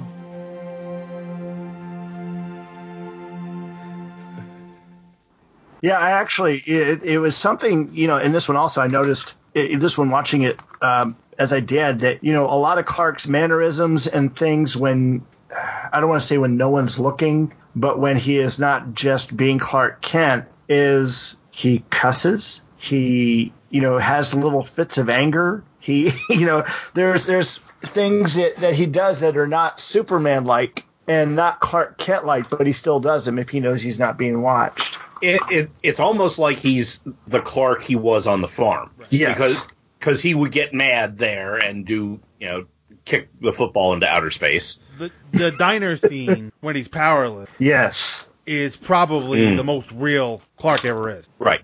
Yeah. But we're at a little ahead of ourselves. now, uh, I don't have a lot to say about the East Houston attack. The what? The attack in Idaho. They land in the water, the snake bite. With Sheriff Pepper? Oh no, the, the landing. Well, yeah, the um, yeah, I, I I'm surprised that Kryptonians have never seen water before. Have you seen their planet? this is true, but I mean, do they not Uh, need water to survive there? But they probably didn't see it as a lake, as just a big pool of water. It was maybe uh, they had uh, aquifers, or they had to somehow just create it using their technology. And Nan kind of reminds me of a toddler. Essentially, yeah. Yeah. You know, because he, he, he rips off the uh, the siren of the cop car, and Mm-hmm. when he gives it to Zod, it's like he wants approval. He wants Yeah. a pat on the head. And there's that little squeaky whine that he does. Hmm? You know, Right. It's like And a it's how dog pro- that just brought you something. Right, and then there's how proud he is of himself when he finally gets his heat vision to work. Yeah. the s- the smile on his face when that happens is, is just right, priceless. my daughter gives me that look when she meant it when after she figures out how to climb on something she's not supposed to. yeah, he's he's half toddler, half dog, really, because uh, Zod throws away the sawed off shotgun that the sheriff's deputy has. right. I don't understand that part. and he so he goes, he lifts it up, and oh, you wanted this, right? and he fe- and he goes and he goes and fetches. Yeah. But you know what though? You throw something in the toddler goes and fetches it too. Eh, true. I haven't had a toddler in uh, quite a number of years, so I don't remember that quite that much. I got a tw- I got a twelve year old. He's still trying to impress me. Sorry. Does he, does he still go fetch? Yeah. Um. Well, if you tell him a third time, yeah. Get up off your butt and go get this. yeah. Thanks, Gene. My son listens to this now. I'm grounded. We're all parents. We all understand. Yeah. we've all been there. Oh, while all this is going on, while the attack is going on in the, in the little town there, uh, Well, I, I want to back up for just a second, though, Go ahead. 'cause we're talking about the snake and Oh. Ursa, and the snake bites her hand, and of course she throws the snake down. She catches her heat vision, but she's definitely showing that it caused her pain. Was it pain or was it just the shock of it? yeah, I thought it could, it could have been either one. Because uh, the thing is, It she doesn't threw it poison. down while she was doing the heat vision thing. If you watch, she's rubbing her hand. Mm-hmm. you know, like it was actually in pain. I mean, if it was just the shock of it, I don't think, you know, that there would have been that. I mean, it, it, it, it would have been dismissed pretty quickly. But Yeah. again, you know, it's it's one of those little things, and- and you you, you could say it's probably just the shock of it. You hope that that's the case there, because well, I mean, I, I don't know that I can hope that, but you know, it's just it was one of those things that I was sitting there going, huh? That makes you go, huh? Yeah. So that being said, it, it's interesting though. She, you know, she figured out the heat vision pretty quick, but Zod figures out, you know, this is full telekinesis fact of the matter is, you know, when when the the deputy comes up with the gun, he heats it up so the guy has to let go of it, but he brings it to himself too. Right. And so what that if if you're of course uh, if you pay attention to this guy, what was his name? John Byrne. Uh, in, in his, I've, I've heard of that guy. in his description of Superman's powers, it is all based on some form of telekinetic manipulation. Heat vision is the simple telekinetic agitation of the molecules within his line of sight. And as he focuses it, he can he can agitate them more, they become hot. And that's what Zod did there with the gun. And again, since it was telek- telekinesis, he was able to summon it to him. Well, And they it- did have a few powers that uh, Superman doesn't have. Or does Superman have them but just doesn't know about them? Doesn't Know how to or, use or doesn't them. use them. And, and and the thing is, he did use them later. Mm. Yeah, the uh, the teleportation. Well, the and everything. teleportation. I, I, I- again, I didn't look. See, the at that teleportation, I wonder if he rigged something in the fortress. I just thought that was high speed, you know, super Yeah. speed. You just stop at so many points, so many time while you're doing your super speed thing. That's what makes it look like you're in more than one place at at, at the time. Mm. You have to imagine Superman is better at his powers than they are. Absolutely. Yeah. Because he's had more uh, time with them. But that's, we're way ahead of it. And he can play off his chest, too. Well, that's I, that. What, when we get there, but I think that, like Mike said, that's that was him setting stuff up. So it's like I'm, Yes. uh, there's fortress technology we haven't seen. He's just okay. I need something, and okay, that'll work. I'll put that here. I'll set this up for later. I'll uh, reverse the polarity on this. Mm-hmm. Okay. Right, yeah. So he did a few things at the fortress, you know. And, and we're going to get to, to, obviously, we'll get to his retreat from the Metropolis battle later. Mm. Now, uh, Sheriff Pepper. Is he Sheriff Pepper? Uh, he, he's only called the sheriff, Right. but it's the same guy that plays Sheriff Pepper in the James Bond movies. Is he? Uh, Yes, he I, is. I thought that was the case. I just wasn't entirely sure. Okay. Clifton Clifton James. Not only was he Sheriff Pepper in the in the Bond movies, Man with Golden Gun and Live and Let Die, he was also Carr in Cool Hand Luke. What we have here is a failure to communicate. So the sheriff moved north from last time we saw him. and he uh, he passed away two years ago at the age of 96. That's Oh. a, that's a long life. Oh. Yeah, good for him. Yeah. I can only hope. And he was acting all the way up to 2006 too. No kidding. No kidding. He was even on All My Children, and um, he was on something called Raising Flag and Sunshine State. And that's a that's a Zach Braff movie, isn't it? Sunshine State. I no, have it's no not. idea. No, it's just a different. That's Edie Falco and Angela Bassett. I never saw it. Oh, it's Garden State. is I was thinking of about New Jersey. Who wants to make anything about New Jersey? Kevin Smith. He's making Yeah. something right now. He's always making something about New Jersey. No, No, he's he's actually filming Jane Silent Bob reboot right now. Oh, they for started Christ's filming this week. Oh boy. Hey, let the guy have it. He had a heart attack last year. Yeah. And, you know, the, the, and he got the best Stanley cameo done for him ever. Oh, cool. I'll have to check that out. Do you have you guys played the Spider-Man game on PS4?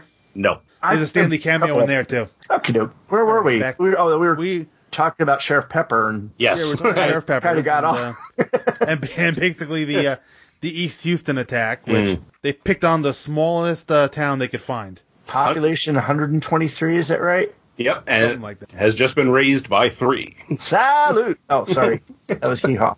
Mm-hmm. well, it's I guess that was the closest geographic point to their trajectory coming in, and so that's that's what they conquered first. But they go from there to conquering everything. Right. They go well, they, they do go right from there to they go right from there to Washington. Yeah, because the general says I only answer to the president. Oh, then you will answer to me. Right, and while this right and right after, uh, is there no one here to challenge me? You see Clark, you Mhm. see Superman uh, messing around with the uh, bottle of champagne. Yeah. After he gives uh, Lois the uh, the nickel and dime tour of the fortress, and she conveniently drops her purse on the green crystal. Mm-hmm. Now, do you think that that was to be kind of like, okay, his powers, you know, later his powers are taken. Do you think that was kind of like, well, it's not permanent because the green crystal wasn't where it should have been? N- no, because I think they showed the green crystal there because the green crystal is what gets him his powers back. Th- Obviously, they were showing us the green crystal because when it glows later on. But if it where had, if it had been in the control panel when it all went boom, boom, boom, wouldn't it have been destroyed? Wouldn't that have been, you know, for sure? Okay, he couldn't come back. So, But by not ha- all the control panel was having- destroyed. Right. True, true. True, true. But it, it, it- there's a point. I mean, again, it's like Chekhov's gun. You don't leave the crystal on the f- floor unless there's a reason to leave it on the floor. I mean, it's basically, is that simply to just show that Clark is so in love with Lois that he is disregarding this most important piece of his home? Well, Or he's is so it- in love with Lois that he's willing to turn his back on it all. He's willing to turn his back on the world. Right. Yes. For Lois. Yeah. Is it just because he loves her, or he's a you know, thirty year old virgin. I think, yeah, I think A little bit of both. Yeah, it's. I think his hormones are taking over at this point. Yes. Uh, so it. He didn't sign so up to he- be a monk. No, but he he's ignoring everything else. It's just I need to be with her. Well, what about saving these? No, her. Well, what what about putting your the fortress? No, her. Now, which is kind in that which is hangar. what you kind of do, you know, in the beginning of a rela- of a relationship, and when you're Mhm.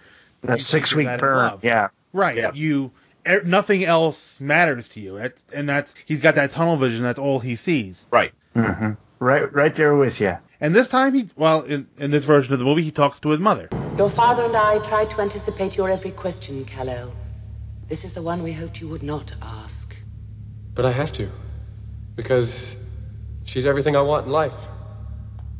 And she, the one you have chosen, she feels as much for you? Yes. Then if this is what you wish, if you intend to live your life with a mortal, you must live as a mortal. You must become one of them. This crystal chamber has harnessed the rays of the red sun of Krypton. Once exposed to these rays, all your great powers on Earth will disappear forever.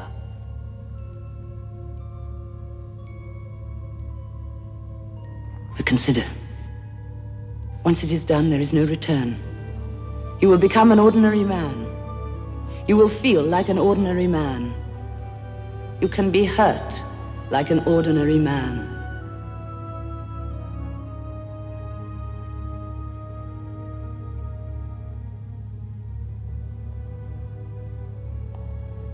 Oh, my son, are you sure?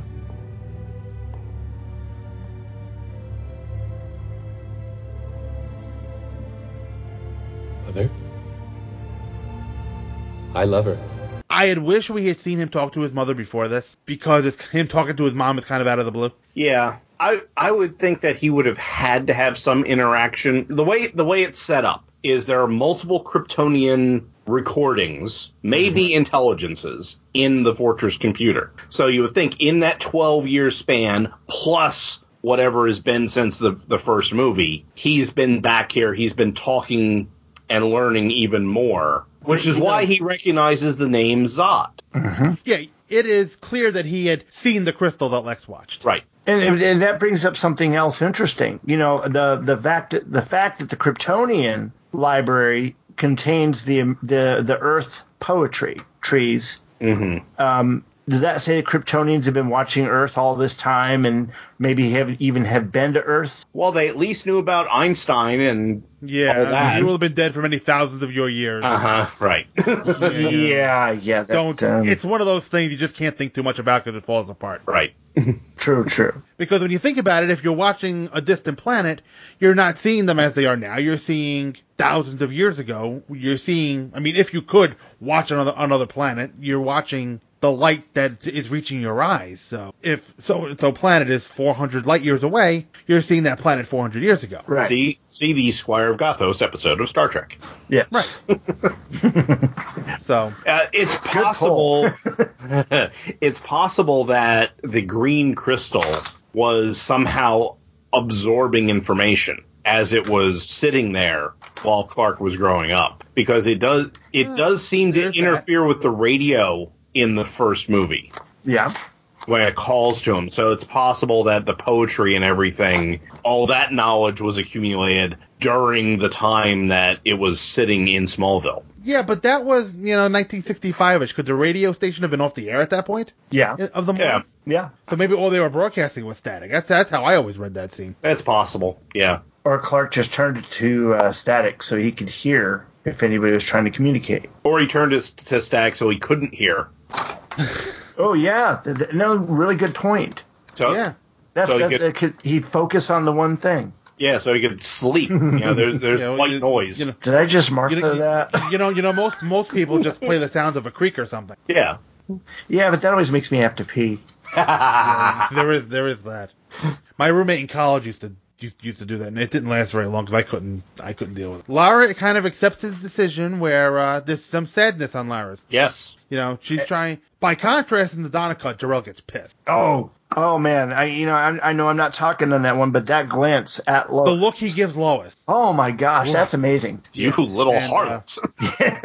yeah, basically. I know I'm just computer generated, but damn. yeah. So at, at this point, he gives up his powers. We get some kind of uh, animated, uh, whatever the hell that's supposed to represent. And, and if if memory serves, some of the sequences in there were taken from the Gauntlet scene that was Yeah, the uh, scene, the fire. Right. Uh-huh. The scene of it, with the fire behind him. Yeah. But I always took the the animation portion of it as it's tearing him down and building him back up as human. Yeah. Right. And Lois is watching all of it. She couldn't say something.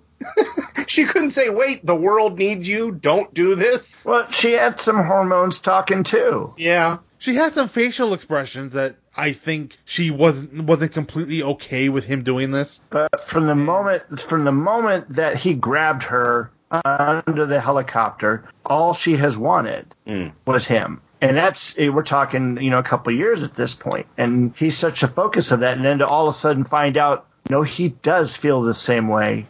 Right. Oh my. So it all happens. He's now. They talk about how he gave it up, and they go to the hammock to consummate Clark's bad decision. Mm-hmm. Or they just went to sleep because they were really, really tired, and they slept a long, long time. Yes.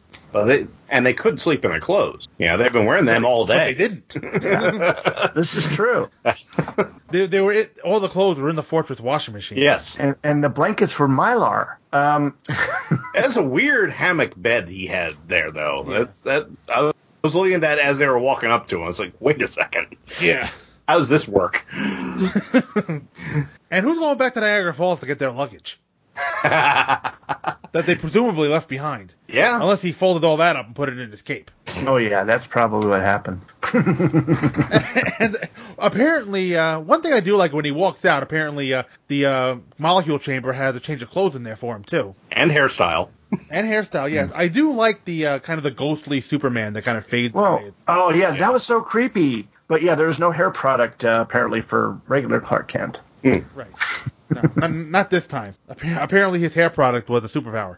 Yes. Hmm. It's why his hair doesn't move when he's flying. All right, so now we now now we go from that to uh, the White House attack, which, given how comedic this movie is regarded, this is a brutal attack. It is. Yeah. Yeah, especially with you know, with all the rocket launch, uh, not rocket launchers, but bazookas that are used. Um, In- in you, you the think that a White- lot in the more White people House. would have died in that room with those explosions. You know, all the shrapnel coming off of Nan or Zod i- is just as dangerous as what you know what's just exploding. So, Mm-hmm. but yeah, that that, that was pretty harsh. Of course, yeah, you know, we, we talked about what they did in, in the, the the other cuts where they show Zod actually pulling out the gun and shooting people, and uh, I miss that now. I, you know, it's like I, I miss little bits and pieces like that, and I kind of look for it. Oh, that's oh, that's not in this version. That's right. Right. Yeah, we're we're, I, I, I always wished Warner Brothers would make would take the best. we're limited to cartoon vibe. Yeah. Yeah. Like yeah, like a what the heck would you call that? A blended cut? Or something. Yeah. It- They like to they like to throw around the world ultimate mm, Yes. because when, cause when you when you look at both movies, the Donner versions in this movie are kind of incomplete because they're hacked to pieces. right. Yeah. And if you look at the well, you haven't seen the Donner cut, Gene, but they use just enough Lester stuff to make the movie work. So they cut out a lot of it. Because they and I wonder if and I wonder if for that version they had a, they had to they could only use a certain amount of, of Lester stuff before having to give him credit. So Yeah, yeah. uh, See, that's that's where I I don't understand the whole Directors Guild rules for it. Yeah. So it, that's that's entirely possible that they it's the same percentage going either way. right, so because the Donner cut ab- abbreviates the Lester material used, and this version abbreviates the Donner. Like if you just kind of use the full version of what each director shot, you can get probably a two and a half hour movie out of it. And why not do that? Why not create another cut that's going to bring you more money? I mean, that's why we got the uh, that that that extended cut that we were talking about earlier Right. for the, the uh, original Superman movie. I'd like to see them. I'd like to see them release the uh, TV cut of Superman too. Yeah, yeah, N- n- not not not so much the the, the uh, other two. Definitely, I'd like to see the TV cut of this one officially released the way they did the first film. They might be working on it. You don't know. I mean, it took how You long to don't. get the first one? yeah. True, true. And from what I hear, the first one sold really well. Because you had everyone of our age l- looking back on it and say, "Oh, yes, I want that." Right. Yeah, I got to run to movie trading company tomorrow. it's the only place that's going to have what I'm looking for. I'm pretty sure. Yeah, so I was, you know, so during the uh, East Idaho attack, uh, East Houston attack, the president is watching from behind, and I'm sitting, I don't know, for some reason I was sitting there watching the movie, why don't they show the president here? Then I realized, my dumbass, if they show the president's face, the next, the scene where Zod goes to the Oval Office doesn't work. Right. Because then we, then we would know that the decoy is not the president. Yeah, I thought that was a But pretty Zod cool doesn't scene. fall- it is, but Zod doesn't fall for this at all. No. Because this is probably something Zod would do if he were attacked. With the- Yeah. put, on Krypton. Right. Like he would put like somebody out there to pose as him, unless his arrogance wouldn't allow that. But it's a leaders use bubbles. Eh, his arrogance might lose out to his sense of self-preservation. That That is is true. In you know because it's such an overwhelming force. Yeah, he take he he'd take the hit to his pride and just oh yeah, you lackey number three, go sit in that chair. Well, you know, you, you bring up something interesting because when when he won at you know East Houston, he goes, "I win. I always win." Mm-hmm. That's not true. He lost his first attempt. Snap the neck, caught. You lost. Phantom zone. But he kind of sidesteps those little things. Right, because that, that wasn't his fault. Right. That that was a trap. Jorel set the trap. Right. So yeah, um, yeah, I think definitely he would use you know someone, especially if the person coming in was killing everybody. Mm-hmm. He would definitely use a decoy. All right, so, yeah. So we go from and the president gives uh, his uh, speech about the one man who will never kneel before Zod, and that's obviously he's referring to Superman. I'm the man they're protecting. I'm the president. I'll kneel before you if it will save lives. It will. starting with your own.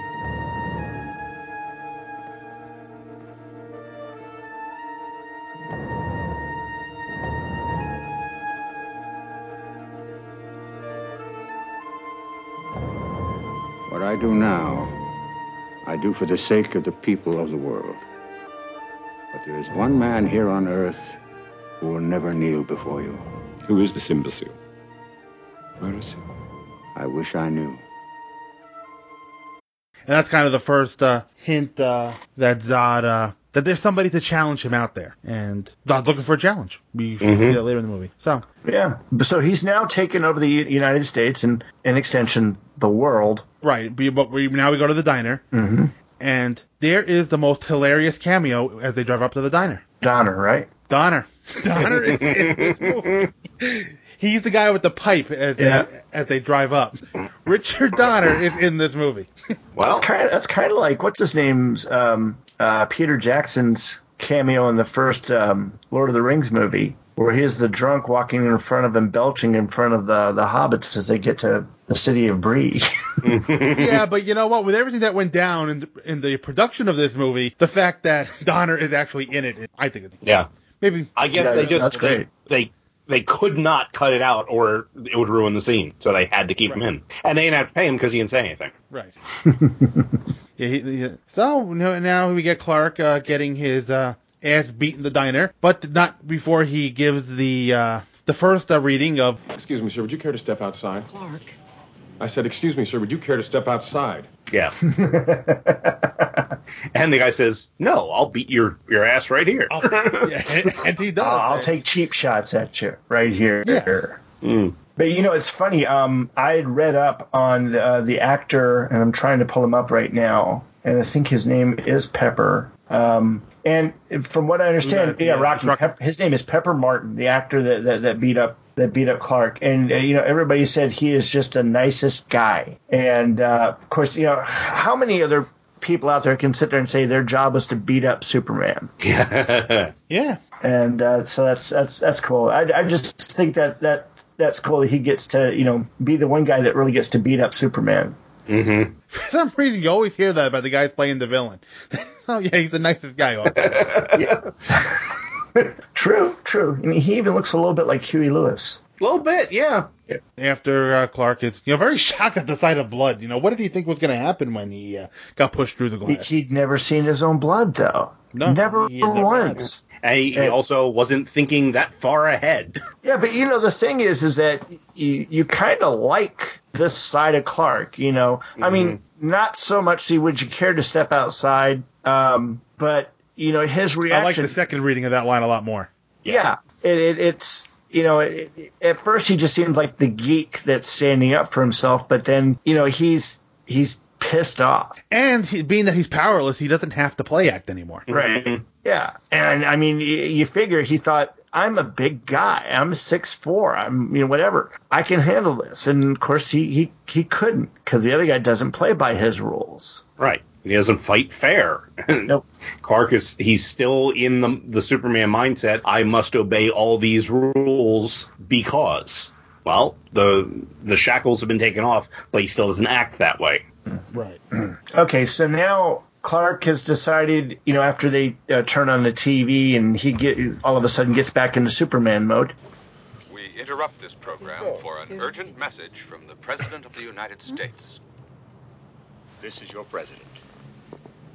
On behalf of my country, and in the name of the other leaders of the world with whom I have today consulted, I hereby abdicate all authority and control over this planet to General Zod.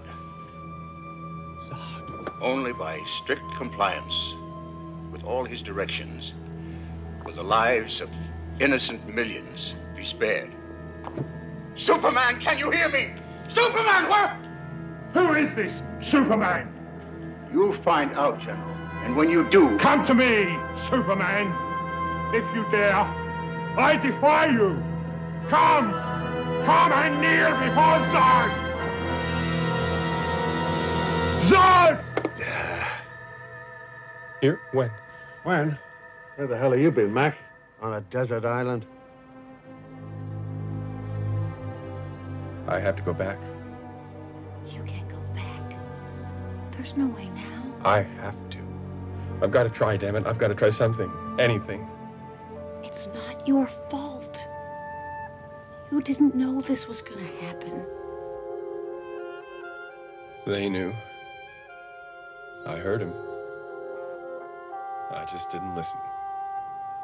He de- he decides he's going to go back to the fortress, and Lois has to go back to Metropolis. She gets the car. Mm. Shouldn't she have like taken a bus and he got the car? I, I mean, Well, I maybe may they be gotta bring- spitballing here. Yeah, you, you might, you might be. But how is there a bus where they are? That that's a thing. They're trucks. yeah, but we we know that they don't pick up hitchhikers. True. And she's not going to get on Rocky's truck. No. so yeah, it, it just might have been safer for her to drive herself rather than rely Yeah, but- on what might be next to her in, on the bus. Which leads leads the question: How long was the trip back to the pole, and how long you know was it from the time that he, he got his ass handed to him there to the time that he actually shows up in Metropolis? You know, and it- we're, we're, we're, we we get to be blissfully unaware of the passage of time. Well, it's at least three days for, by what Zod says in the Oval Office. Uh, you know, the day before and the day before that. Right. Right, but uh Now, if you were all of a sudden ruler of a whole planet, would you want to just sit in the White House and do nothing? I want to take a tour. Yeah. maybe he's done that already. Well, no, no. What you do is you have them parade the entire military in front of you, Hmm. and then you. Oh, oh wait, I'm going to shut up right now. put put that secret plan away, Brian. No, Oh, I, I'm talking about what I mean. I was reading in the in the news how how someone wanted that done recently, and anyway. Well, anyway, the planet is already uh, kind of rolled over for him. So yeah. But you know, the, the thing is, is that is that as long as he is in power, and as long as you're not fighting against him, what's his real plan? I mean, he wants to rule, but what has to change? Do, do they need to you know, redo the infrastructure? Do they need to to change anything? You know, taxes or anything? You're just not going to be having elections again, and that's fine by me. Right. It's. Uh, I don't think you know Zod thought much about what he would do after he. No, he didn't. He, he's the dog that caught the car. Right. Right. That was a exactly. big car. Right. He caught the car. You know. Not that I really want to quote unquote one of the Nolan movies, but he caught the car and he doesn't now he doesn't know what to do with it. And we've seen from the the attack in uh, Idaho is that he desires a challenge. He wants to rule, but he wants to be challenged, and he's not getting a challenge because he doesn't really uh, brighten up until he hears that the son of Jarell is on this planet. Right. Someone of equal power level. Yeah. Right. So Zod is the kind of person that needs something in front of him. Right. If everything's behind him, he's bored. Because he it doesn't really look like he's uh, clamping down on much. Because it seems like in Metropolis, life is going on as normal. Right, exactly. I mean, my, my point is is that life was going to go on as long as nobody was going to oppose Zod. Right. You know, they're enjoying his generous protection. Right now, now the the things that we know would have been that Non probably would have just started going on a tear every now and then when he felt like it, knocking down buildings and you know whatever else that you thought was fun. And Ursa, she is just all kinds of crazy in a bag there. Oh yeah. Right. She was going to sit there and do stuff to children and who knows what. And so, I mean, yeah, this definitely needed to be opposed. But as far as Zod himself is concerned, if you know, you you come in and you take over a planet that's already got government in all the different places. You're just basically going to appoint people governors of all those different spots, and then you're just going to tell them what to do. But he's not going to have any interest in gold or jewelry or any of the other things that come with that. He's got his own, you know, he just wanted to rule. And like you Right. said, now that he's there, he doesn't know what to do. But if you He's don't not an oppose him, you administrator. don't create a challenge for him, and he would die of boredom. Am I thinking of this too much? Thinking? Hmm. No, you're you're you're right on. yeah, no, that's that's exactly it. So That that's that's how I read it. He he's the master of all he surveys, and now what? Yeah. Until Luthor com- comes in, we don't know what he would do. We don't know how what at what uh, point does his boredom get so bad that he just goes and throws a tantrum and starts destroying things. Right. Now, the way Luther was able to get in there and everything, did that give you the idea that pretty much all government employees pretty much walked away from their posts? Oh yeah. Said, I'm done. Dead. At least in the Or White dead, House. yeah. Yeah. Yeah. They're they're gone. No one was appointed to, to handle our new rulers. you know, keep them. well, they're probably flattened somewhere under a door because they told Zod, you know, you can't you can't ask for that. Splat. Right. Now, see, I would I would have liked to seen day one and day two of Zod's Right. rule. Yeah. Because day three was definitely downtime. day one and day two apparently were clearing house. Right. And by day three, he's bored, and that's when Luthor shows up, waving uh, the white handkerchief. Hello there. Lex Luthor. Lex Luthor. Possibly you've heard the name, the greatest uh, criminal mind on Earth. I told you this was a puny planet. Wait just a moment. Wait. Let me get to know me better, will you, please? Hey, Wait! Look, I, I- I, I can give you uh, anything you want. I, I can give you the brass ring, the uh, unlimited freedom to maim, kill, destroy. Plus, Lex Luthor's keen mind, Lex Luthor's savvy, Lex Luthor's career guidance, Lex Luthor's school of better. We have all of this without you. You cannot bargain with what you don't have. Oh, magnificent one. What I am bargaining with is what you do not have. The son of Jor-El. The son of Jor-El on this planet.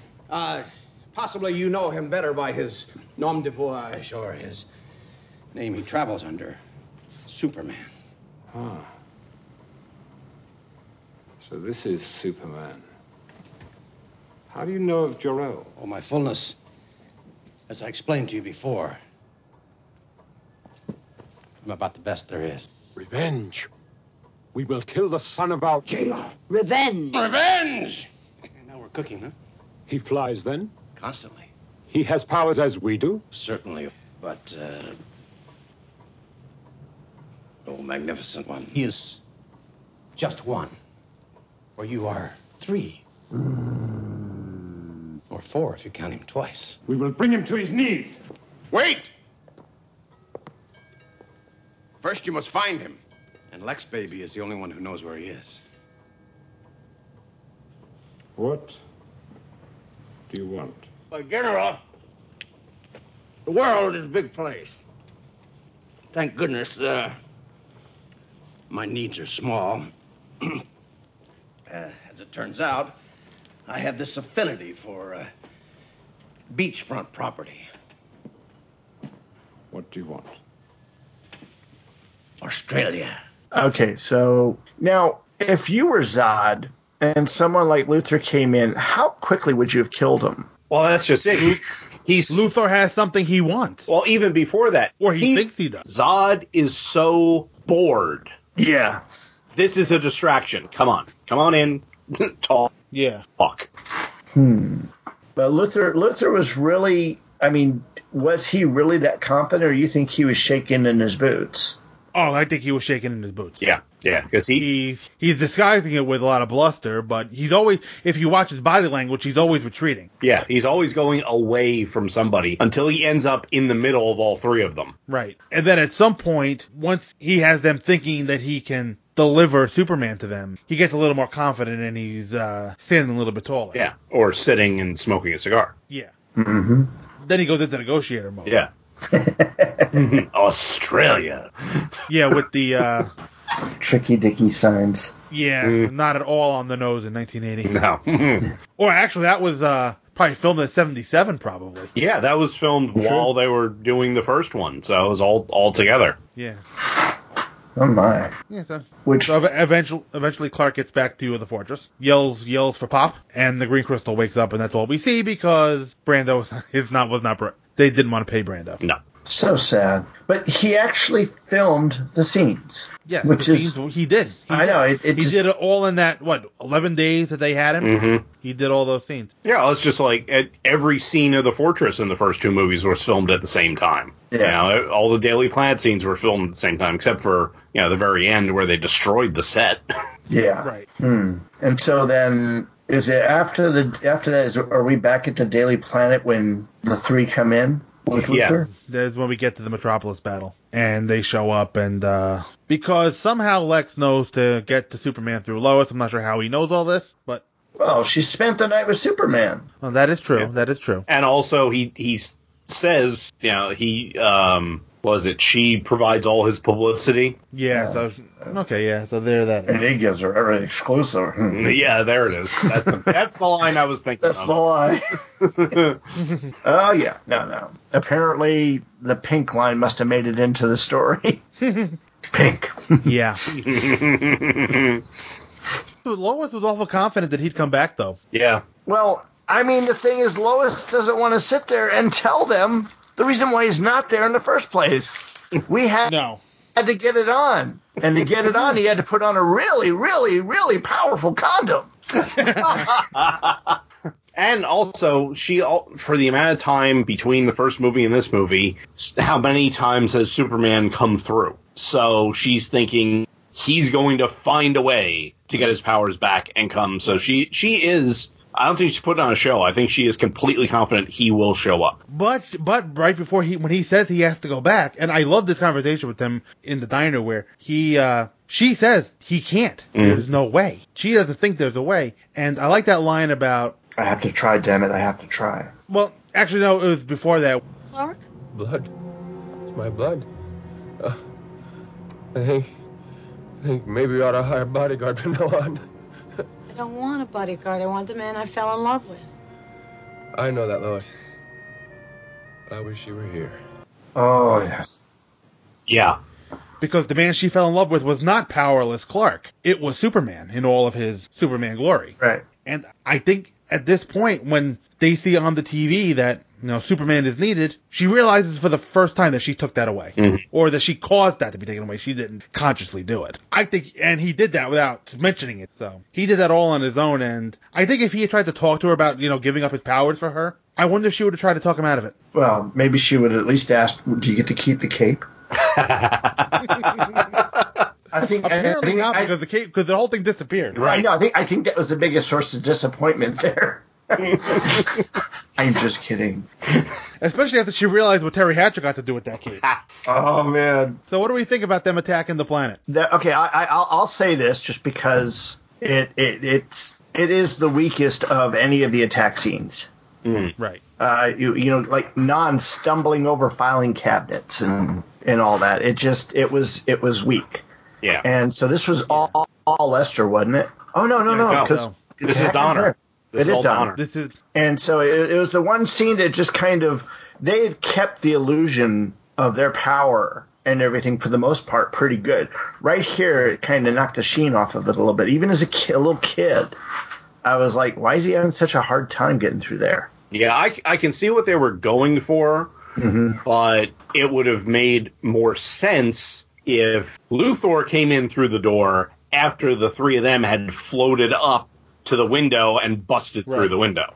Yeah. yeah. Yeah, it's just because they're trying to do a show of force, but flying up the side of the building and kicking in the window from outside is a lot more powerful than the overgrown toddler just busting through everything.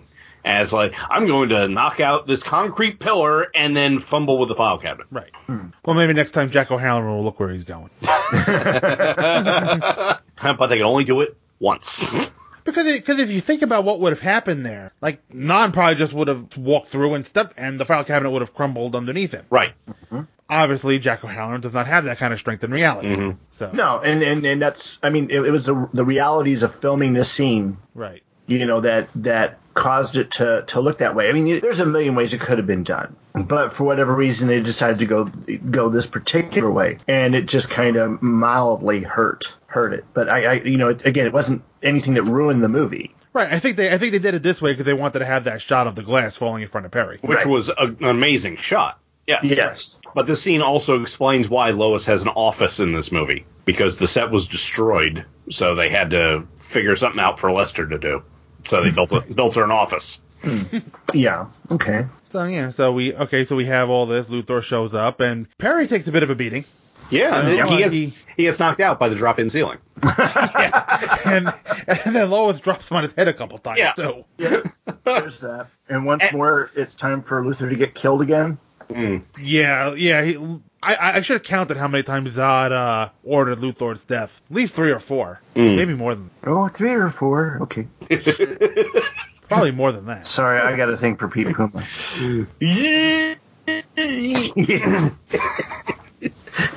no thanks. I'll do it myself. I'm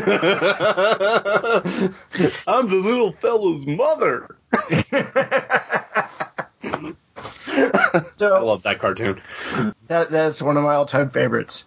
So next, of course, is Superman coming, right? The the the, the wind. You know what? Lest, I, Lester knows how to build up Superman's entrance as well. Mm-hmm. From you know the music slowly builds. You see you see the papers flying off the uh, off the newsstand. Mm-hmm. And then that perfect pose and the perfect line. General, would you care to step outside? Superman! Superman, thank God. I mean, get him! Come to me, son of Jor-El!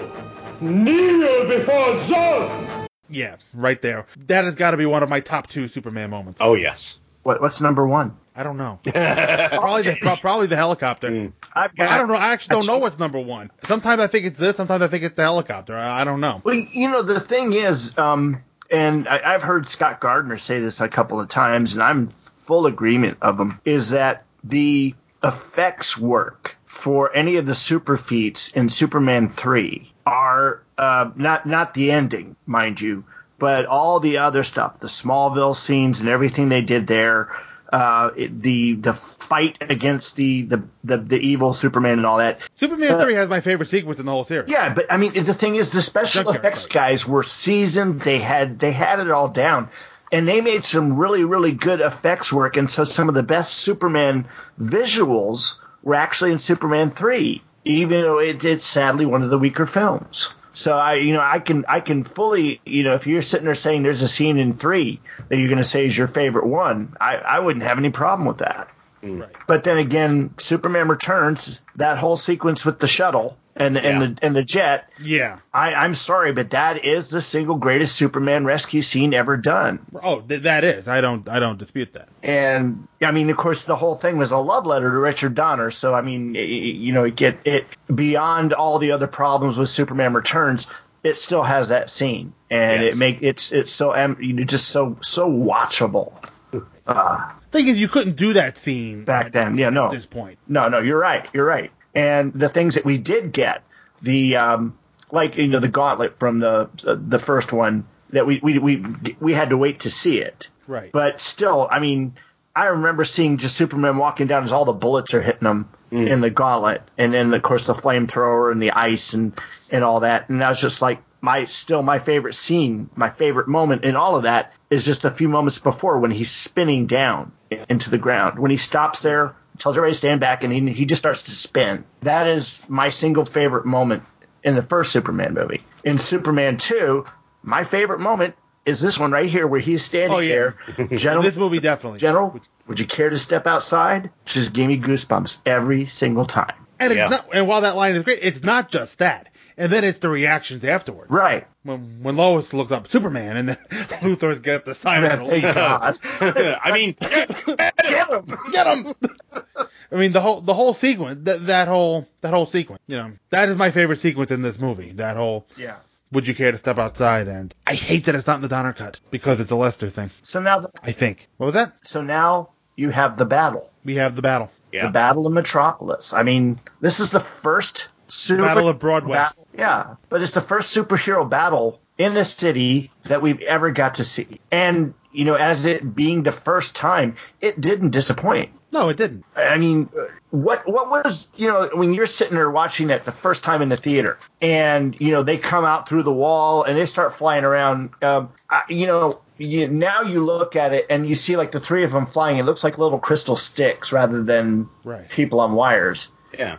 And back then, I didn't notice that. I, I, I honestly, the the first couple times I saw it, when I was sitting there thinking about the movie later, I'm thinking I'm s- I've seen them doing all the flying around and everything. And so to me, it worked so well on the big screen. And you know, there wasn't there weren't those moments that take you out of a movie in in that battle. You know, again, this is back in 1980. There wasn't anything that in the battle that took me out of the movie. There's also nothing like this in 1980. Exactly. We hadn't had it before, and it, it, as far as you know, all the the comic book aspect of it, they were able to do it. They were able to do it without getting the audience to roll their eyes, and and and so th- they did a remarkable job in putting this together at, in, back in that day and age. I mean, we're talking 39 years ago now, and I mean, I rolled my I did roll my eyes a couple of times. Uh, What? You what? I, I rolled my eyes a couple of times with uh, Zod's trouble with product placement. Well, well, they're they're. I mean, and the bus that magically turns sideways and straight and sideways and straight. Right. Yeah, I mean, there's things like that. But what I'm I'm, I'm just talking about the scope of the battle that we got to see, and the fact that you're you're looking at superheroes fighting supervillains on screen. I mean, the only thing that we'd ever gotten before that was Biff Bam Pow.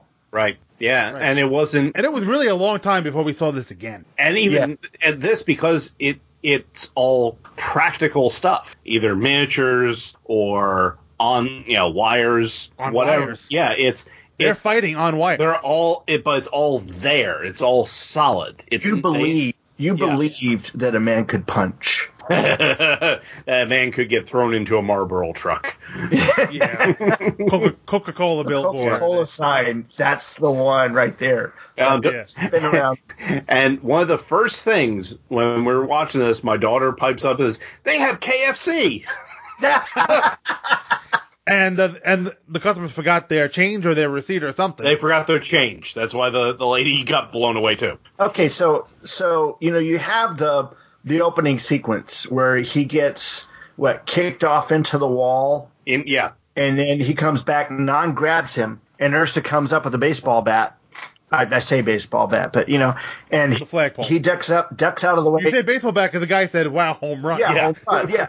But I mean, you know, you, you you had the you know these these really cool things, and then Zod cutting the one thing down with his uh, heat vision, throwing at Superman, him using the heat, his own heat vision to blow it up. And I, I may have gotten Right, things the, moved uh, around a the little bit, prefab building there. but I mean, the thing is, is that it, it moved. There was a there was a, a rhythm and tempo to it that kept things going. And you know, Non and Ursa, of course, were the combatants. Right. Zod wasn't the combatant, and when he finally jumps jumps in to be a combatant, he winds up being his own liability. Yeah, he gets his heat vision reflected right back at him, which Yeah. was not fun.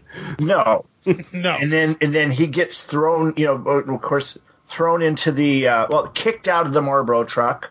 Mm. and it's spun around and thrown into the Coca Cola sign. Right, Superman. Superman gets thrown into the Marlboro truck. You not- know, that- not Zod. when the thing is, yeah, Superman gets thrown into the Marlboro truck. Zod comes after him, and Superman kicks him down on the ground.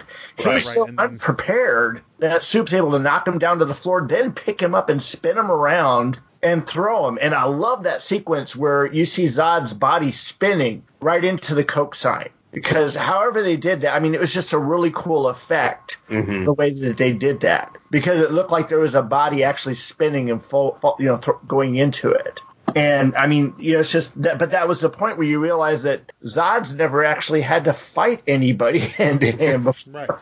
No, no, especially not someone that knows how to use his powers. right so i mean you know a- again all that was handled really well just th- when they once they threw the bus the rhythm stopped well because superman wasn't in it anymore Yeah, well, after they threw after they threw the bus, the battle stopped. Yeah. Now, what did you think though when when several people going, Superman's dead? The guy's looking in there and he goes, "He's dead. Superman's dead." and you go, "What? How can Superman be dead?" well, I think we know better. There's no reason why they should. Mm-hmm. Right. Well, that scene was interesting because my reaction today watching it is they're all ganging up, picking up stuff to go attack the Kryptonians. And I'm like, yeah, that's going to do any good. And Kira pipes up and says, I was waiting for an '80s flash mob to show up. Kira, Kira pipes up and says, well, at least they're doing something. Which you can't argue with the kid's logic. You know, yeah, they are doing something. They're not running away. So, okay. Which is what I'd be doing. Yeah, oh yeah. It's like, wait, these guys just beat up Superman. Bye. yeah. yeah. but nope, they're like, let's go get them, and here they come. Yeah, and and then we get the wind machine turned on. Yeah. Hmm. Yeah, even even as a kid, I thought that went on way too long. Oh, it went way too. You know? absolutely. I can, I can see it. You know, them doing it, blowing everyone back. Fine, but okay. By the time you get to the guy on roller skates, n- enough already. Take a breath. Well, isn't well? Aren't we before the? uh Is that before or after the guy in the phone booth? That's after Uh-huh. the the roller skate guy is one of the last things you know, going through. Because the guy in the phone booth was a little much as well. yeah, where he didn't even Yeah. notice they was uh, on his side. Whatever, whatever that person said to him was must have been really, really funny. That's uh, the that's the killer He joke didn't from Monty notice. Python. Yeah, that he didn't notice he got blown over. Hmm. The, the killer joke, the my dog has no nose. Really, how does he smell? awful. Uh, Awful. oh my! But I, I like I did like the uh, the the man and the woman though. You know, my hair, your hair. What about my hair? Well, fortunately, I think that was toward the beginning, Yeah. so we weren't tired of the whole thing yet. yeah, that was one of the first ones. But yeah, it's blow them back. They give up. You you know, Superman comes up, runs away. You go after him. So yeah, but th- it was just it was they turned way too hard into the comedy in that in that bit. It was in that bit. Yeah, it, it was overdone. There. Mhm. And of course, everybody's assuming. Uh, you know, this seemed like a very um, something you see in Marvel comics a lot. When Su- as soon as Superman flies away, oh, Yeah. what a f- you know, it's like it's like whenever the Fantastic Four get beaten in, in an early comic. Hmm. Oh, what bums! yeah, the t- two little boys though. He didn't even do anything. Let's get Hmm. Come out of on, man. Yeah.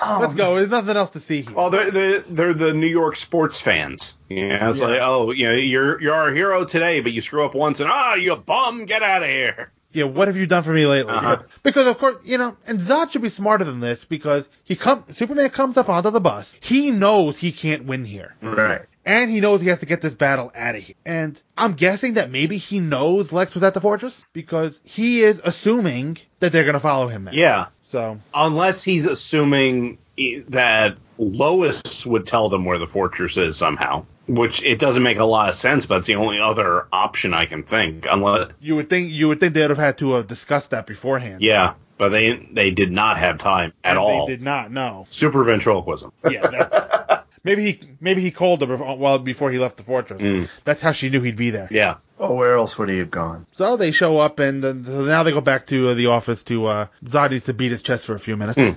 And then Luthor takes him down a peg. Our victory is complete. The son of Jor-El has fled. Superman fled? I don't believe you. The next time we will kill him. The next time. The next time. What am I going to do with you people? Huh? I held up my end. I delivered to the blue boy. What do I get from my triple threat? Bow, yield, kneel. That kind of stuff closes out of town. Why do you say this to me? When you know I will kill you for it. Kill me? Lex Luthor. Extinguish the greatest criminal flame of our age. Eradicate the only man on earth with. Kill him! Superman's address. Come. The three of us will crush the son of our jailer. Why not increase his handicap?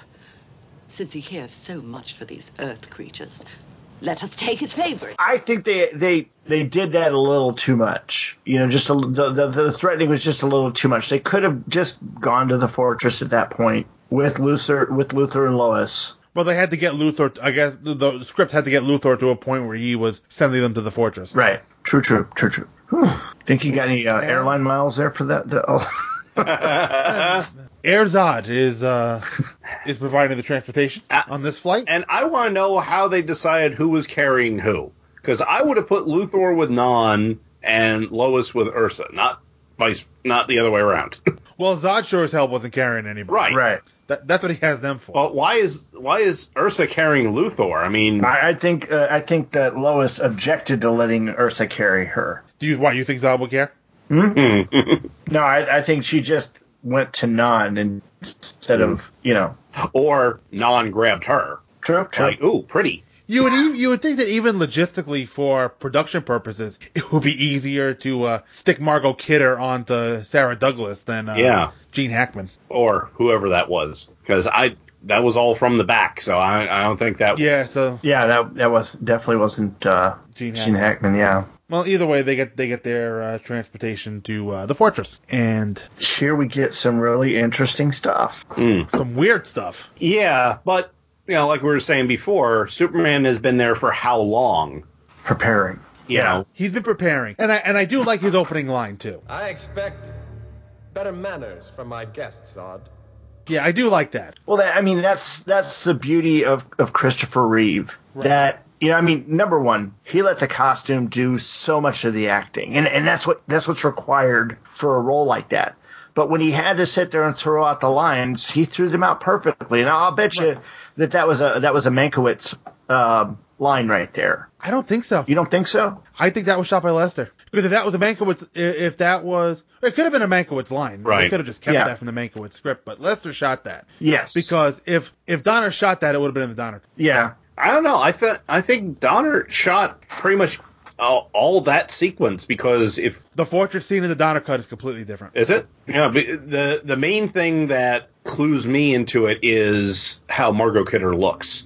She's got the long hair, and she's you know she's not anorexic in There's here. some traces of the of the of Donner left in this scene, Mhm. but Maybe maybe Lester there's, there's just a little bit, edited there's a lot of ar- there's a lot of arguing Uh-huh. in the Donner cut, Oh, okay. and the lines are delivered differently, and you kind of go straight to uh, the molecule chamber. You know, all- there's none of this nonsense that we're gonna see right here. Mm, okay. Nope. Yeah, because here we go to the cellophane S. We go to uh, the thing they do with their fingers. Yeah. Got a little bit of a Lex doing whatever the hell Lex is doing at the, to kind of remind us that he's still in the scene. Mm-hmm. One small step for man. Oh, that was later. The other wasn't it? one, that was right around this time. It's all kind of intercut with this, and then just the kind of the whatever that is when he's falling down uh, Oh, because he onto his head. he ma- yeah he made this mis- mistake of going down head first. What the hell? Oh, yeah. I don't know what that was, but there, but it was there. Mm. Yeah, so we get two holographic Supermans, one solid ice or crystal Superman, That and was then the real cool, one. right. Yeah. But that was that was really cool because every time I saw that, I kept looking at it, trying to figure out how they do that. Mm-hmm. Yeah, I'm trying to think of how Superman did this. I mean, yeah, the disappearing could possibly be could is probably super speed. Right. Yes. They can move fast enough to appear invisible, but Yep. maybe there was some kind of holographic rig in the fortress or something that Superman set up to make because he's the only one who appears in multiple places. Yeah. True. Uh, that's what I'm thinking. He he salvaged whatever he could from the the holographic projector and just was able to create this uh, these images. Well, Right. r- remember he says to Lois, I used to play this game at school. Never was very good at it. Good at what? That that line never made any sense to me. That line does not. But they they played disappearing in school. I guess he tried it with his hide and seek. Mm. Hmm. You know, he and Pete Ross and Lana. Yeah. Maybe he's trying to play pranks on Brad. trying to make Brad disappear. Yeah. yeah. Yeah, but that that line, I, I had never had any idea what he was talking about. Hmm. But it does kind of throw Zod off because he got the drop on him. Mm-hmm. Because the real Superman was behind Zod, right? and it was kind of funny because Zod is kind of feeling his way, and then he his throat gets an armful of Superman's forearm. And then we get the sting. Yep. Surprised he didn't touch the side of his nose. Hmm. And that leaves Nan and Ur- Ursa playing Wishbone with Lois. So, you know, Soup and Lex, you know, of course, they threaten to kill Lex again. Yeah, they do. And Lex and Soups are talking, and Lex tries to double cross. Guy's a clod. Promises were made, gifts exchanged. I, I gotta hand it to you. You know, you always told the truth. Guy always knew where he stood with you. Try to get them all into this molecule chamber. It takes away their powers, see, and turns them into ordinary human beings. Now, if you could. Don't go in there, General. It's a trap. Luther, you poisonous snake! That's a molecule chamber. It makes people like you into people like me. You've done well, Lex Luthor. My favorite thing is that Superman is one step ahead of everybody. Yeah, exactly. You know, Superman h- has to think his way out of this. He can't win this physically. You know, everyone says Superman's a big brawler. Watch this film. Yeah. He Mm-hmm. set all this up. He rewired the crystal chamber and he predicted what Lex was going to do to make that trap work. Right. He was the only one truly thinking ahead. Yeah. And you know what this you know what the thing is? Is that this is the exact opposite of every other comic book story or movie. It is always the villains that are the master planners, always the villains that have sat there and thought about every contingency and everything, and it's always the hero that only gets to react to what's going on. And yet what you have here is Superman in doing what he's doing, laying the groundwork for the next what, forty years of Batman comics? where Batman, you know, can with enough preparation and time can figure out how to beat anybody. Yeah. And that's Right. what Superman did right He leaves here. the battle in, that he, in which he can't win, Mhm. and he moves the battle to a place where he can, to where he can uh, he can rig the battlefield in his favor. Uh, The only other hero that does like that on a regular basis is Spider-Man, because Spider-Man typically will go get his ass handed to him by one villain or another. He loses confidence and he goes home and cooks up his new web fluid that's gonna, you know, d- do whatever. And then he goes back and fights the villain and beats him because he prepared for it. Mm-hmm. But you don't typically see that. You typically it's just the heroes reacting to what the villains are doing. Right. So And no, they kind of react. They ch- he kind of has them chasing him him around, right. and it works in his favor. Well done. They well done, but they do Yeah. come off of they the villains come off a little dumb. They do. Absolutely. When he goes into the chamber, And the you know, red one he's one he's faking being in pain because he looks like he's taking a crap. Yeah. with the way he's pushing on the way he's pushing on the chamber. But the whole outside turns red. Mm-hmm. Luthor looks around. He knows something is wrong. Right. Because he's look he sees the redness around them and he kind of looks around like what's going on. You would think Lois should have too. because well she m- might have noticed it and just kept quiet Yeah, this isn't what happened last time. yeah Yeah, but she had no look. She really didn't have a look of confusion on her face. Are they going to make them wear polyester slacks too? have the 70s open shirt You know, Zod was standing was standing there. and you would think they would have felt something happening too Yeah, and they don't. We we saw what Superman went through. mm-hmm. They're just standing there. Uh, well, like like, Well, like you said, you know the, the the what it did before it looked like it tore him down and built him back up to to live on Earth as one of them. It didn't do that for them. It just took their powers away. yeah They weren't It- as strong, as fast, as you know, powerful, whatever. But it didn't have to sit there and just completely make him human. he basically turned it into gold kryptonite Yes. yeah, basically. Exactly. Even Nan kind of look kind of looked looked confused. Hmm. Hmm. He did. He did. He was looking at oh, red light. Huh. Yeah, what's going on here? But Nan always looks confused. Yeah. so. yeah true But- one thing about Nan, I want to go back to. I, I forgot this in the in the in the Metropolis battle. Superman traps him in the uh, in the spire. right How does he get out without knocking that thing down again? He did. he had to. Well, So- no, so did that, that's, he knock it- that's that's not actually true because if you look at Did the he way. fall down on that woman's baby again? well, I mean, the thing is, yeah, he he caged him, but the the parts that caged on were not, not actually parts of the support itself. They were just strips of metal that were in there. So if he just bent those off of himself to get out, he didn't have to make this whole structure fall. But that uh, that will be him thinking about it. Most True. Mm-hmm. likely, he Yeah. would have just punched it off of himself. Yeah, he's more of a wild animal than anything. It just uh, depends more how how well Superman rooted the four main posts. Right. I'm, I'm thinking about this too much, aren't I? Yeah, well, that that's what this is what we do. Well, thi- this scene was where Superman comes out of the crystal chamber. Yeah. Was and is one of the the best uses of the Superman music. Oh, absolutely. And now, finally.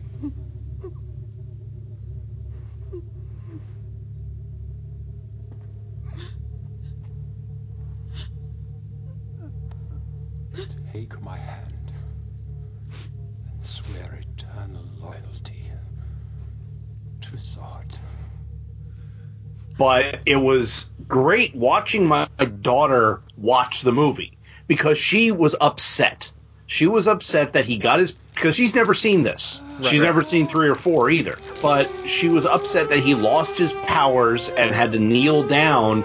Then the music, you know, the crunch and the music starts as well. And That's her- the first cue, the crunch in his hand. the the smile on her face, and she jumped up and said, "Yes, he got him." let, let me ask you this though: um, the way that that Superman behaves as he walks out the chamber, and he's he's making that uh, Yeah. sound with every step, and well, he's he's selling it. I know he's selling it. But it, did you ever use that particular method to sell the fact that you're sick? Oh yes. Oh yeah. I, I- I don't think there's a person in the world that hasn't thought of that when they're Uh. going, I have to be sick. Uh, I can't go to school today. Uh. You know that that call out to work. You know, I can't make it today. but no, and then the, then the bones start crunching. Yep. Dun, dun, dun, dun, dun, dun, dun. Uh, it was. It's just great. Every time he lifts him up, one armed, is yes. Yeah. She did it. yeah. And then he throws him And- into and the. the way Zod just kind of crawls up, Mhm. and Superman just tosses him like he's uh, throwing out the trash. Which he is. I, th- I think what all that points to is that while Zod throws off this big thing that he is this great general, powerful general, he's basically Dr. Smith. He leads from the from back. Lost in Space. All He- the way. Yeah, he's, he's oh the pain, the pain. yeah, because he definitely curled up into a little ball when he got the hand crush there. And um, then of course, and, and it was the most anticlimactic point of it though, non just jumping and falling in. You know, there wasn't. Yeah, there, there wasn't any. Superman didn't have to do anything. He was stupid enough to take himself out. Yeah, but it took me a long, uh, as a kid a long time to figure out what Nam was trying to do. Oh, he was trying to fly. Yes. He thought he could still And then- fly. Yeah. No. Oh. Oh. nope, no, I can't. Now, and from down, what I understand, down what- into the into the great powdery nothing. Yeah, from what I understand, during one of the takes, um, I got this from IMDb. Uh, Margot Kidder accidentally punched Sarah Douglas and knocked her unconscious. Ooh! During one of the takes when they were doing the punch. That's a take they use. I, they- they don't say, I don't and I'm know. like, oh, I want to see that take. but um, the other, wait, I mean, it, it's I, that's that's one of the the, the funnier uh, things in that. Even though, I mean, I'm sure that probably hurt a hell of a lot. Mm-hmm. But yeah, I mean, you know, we saw Margot Kidder years and years after that. That's someone you didn't want to mess with. No. Now I understand that you know Christopher Reeve himself he didn't get along with either Sarah Douglas or Jack O'Halloran. Not um, they didn't get along on set, and you know there are people. I know he didn't get along with Jack Mm-hmm. O'Halloran. Yeah. But they didn't say you know anything beyond that. Now, i- is that because Christopher Reeve is so method? Probably is oh, probably just his. He was so in character. That's why Margot Kidder would mess with him all the time Yeah. during the first one. Just yeah. No, she would mess with. Yeah, that's what I mean. She, would because he was so method. He she wanted to break him out of it to hey lighten up. So it was probably the same thing, except they didn't have the relationship with Reeve that Kidder did. Right. Well, I th- Jack I- O'Halloran, I think, thought Christopher Reeve was, was full of himself. Yeah. Yeah, That's he- what he- I had heard. O'Ha- he had said that yeah, on more than one occasion. But Christopher Reeve's Juilliard roommate got revenge on him somehow, from what I understand. Do you know who his roommate was at Juilliard? It was Robin Williams. Robin Williams, yeah. I don't know what he did. There's a story I would love to hear. Yeah, I'm gonna have to, I'm gonna have to research that to see what actually happened. But uh, no, Robin Williams. Well, you know, I, I think a lot. I think a lot of it though, though was you know O'Halloran and uh, Sarah Douglas were a little bit older, and here was this uh, young kid on his first big job. Mm-hmm. Um, Get, oh, you know, getting in this movie second billing. Right. But, yeah, I mean, the thing is, is it, and, and I don't know how if they realized it when they were filming it. Uh, you know, up to this point, th- this this movie, and, and and I still think of it as one movie that they're filming Superman one and two together is the at this point biggest movie ever made. It was the most expensive movie up to that point. So I mean, you can sit there and say Ten Commandments or, or s- or Gone with the Wind, but this is really up to that point the biggest movie ever made, and this is the star. And I know that you know Sarah Douglas and Jack O'Halloran probably established a little bit, you know, more at that point, but that doesn't mean you say I, I don't know. He's playing the the, the title role. I, I I'm not I'm not gonna to rock that boat. Yeah. But again, you know, actors, actresses, everybody's there's egos, there's money, there's so many different things that can sit there and and make you feel a particular way. Right. Mm-hmm. And then there's just the personalities too. So whew, I you know, it, it we talk have talked so many times about learning how the sausage is made. And I keep finding I don't necessarily want to know how the sausage Right. is made, and yet I'm always ingrained to find out in Mm-hmm. in, in a lot of cases. And I, of course, I use as my my good example, big, big big example is Sean Penn because you know they, there was even a time when Sean Penn was considered for Superman. Can you imagine that? Everyone was considered. Everybody was Yeah. yeah. Burt Reynolds, you know. But um, you know, the thing is, there, there's so many things that have happened over the years that I can't watch Sean Penn in a movie and enjoy it. He just he because of who he. The only thing I can watch is Fast Times. But uh, like I watched Carlito's Way, I didn't even know he was in it. Hmm. And so I enjoyed it until I realized, oh, that's Sean Penn. I mean, it was like the end of the movie when my wife told me that was Sean Penn. And I'm like, you're kidding me.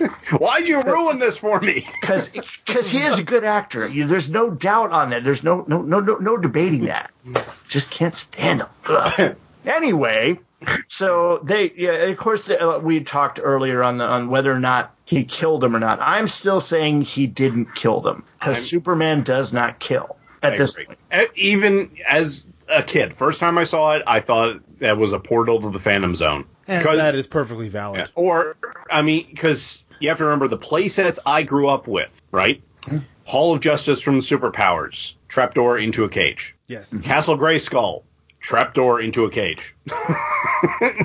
there's all these bases. There's always a trap. There's always a trapdoor. It's always so the villain is taken care of at the end. So that's exactly what this was. It's just the cage happened to be the Phantom Zone. Mm-hmm. That works. Yeah, I like that. I do too. I like that. Okay. So, and then Luther, of course, tries to weasel his way out. Hmm. You couldn't say it any better than that. and, but he doesn't weasel. Yeah. No. He's not there. And then that's and they really you know kind of left that in the open. Now, did did Luther give up his, give his whole boxing spiel in this? I don't think he did. No, he no. just he said just just listen to me, and I think that's pretty much where they cut it off, right? Yeah, and then he's he's kind of talking, and uh, Luther is talking as kind of that scene fades out. Right. As they're, as And Lois then and fades- Superman are flying away. Right. Maybe went to the Phantom Zone. He went back to prison. There's a rock quarry with his name on it. Yeah. oh, that's right. And Lenny, uh, who's now Lex. So next is all the sad lovey-dovey, sad, sad. Yeah, th- they they break up because he can't ha- he can't have his uh, cake. His pa- he can't have his cake and eat it too. Which I don't understand because if you have cake, what are you going to do with it? You're not going to look at it. For display I have only. never had cake and not eaten it. Night Patrol. Night Patrol. Have any of you ever seen the movie Night Patrol? No. Uh, It's um, it was a vehicle for the unknown comic back in the '80s, and they did so many Superman jokes. There was a character in there. Her name was Sue Perman. Oh, boy. Last name P E R M A N. And um, of course, the the boss keeps saying, "I don't need any of this crap tonight," and that was always making her weak whenever he would say that. And then the the other great gag was um, there were two women trying to go out with him. One's name was Kate. The other one's name was Edith. And the psychiatrist that he's talking to, he's talking to about both these women. He goes, I'm sure you'll get your Kate and Edith too. and one person in the audience, I, sh- I, sh- I swear, one person in our audience goes, Oh, ha, ha. And the, act- the, the psychiatrist just looks, looks out like he's looking over the audience. He goes, Oh, ha, ha, yourself. Right. wow. Yeah. But uh, that's, I, I don't know why I go on about that. That's the funny scene in that entire movie. But Uh, what? Back to this scene. back to this movie. What? What? What I like about this movie though is it's not Clark is not saying we can't be together. Lois is saying I can't do the doctor's wife or the policeman's wife bit. So it's coming from her saying I can't do this. I can't know you're in danger and you know not be able to talk to you about it in, in the office. Oh, you're, you're talking about the next day, the next day at the Yeah. planet. Okay. Hi. Hi. How'd you sleep, all right? No, I didn't close my eyes all night.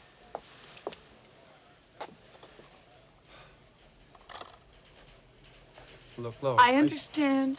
I understand. I sat up all night listening to the voices of reason. Do you know how vile it is to hear the first bird of the morning singing when you've been sitting up all night crying? I'm sorry. I'm sorry, too. I guess it's uh, sort of like being married to a doctor, you know? The doctor gets waken in the middle of the night, and then the wife has to cope with the fact that he's gone. I guess I'm just too selfish. No, no, you're not selfish at all. Yes, I am selfish when it comes to you. I am selfish. And I'm jealous of the whole world.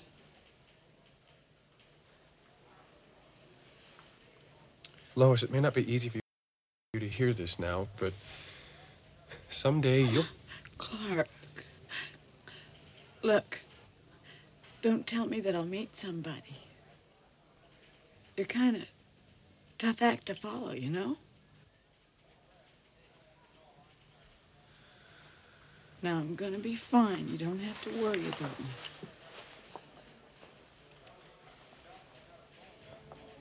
I like worrying about you. Would you stop? Don't you know that this is killing me?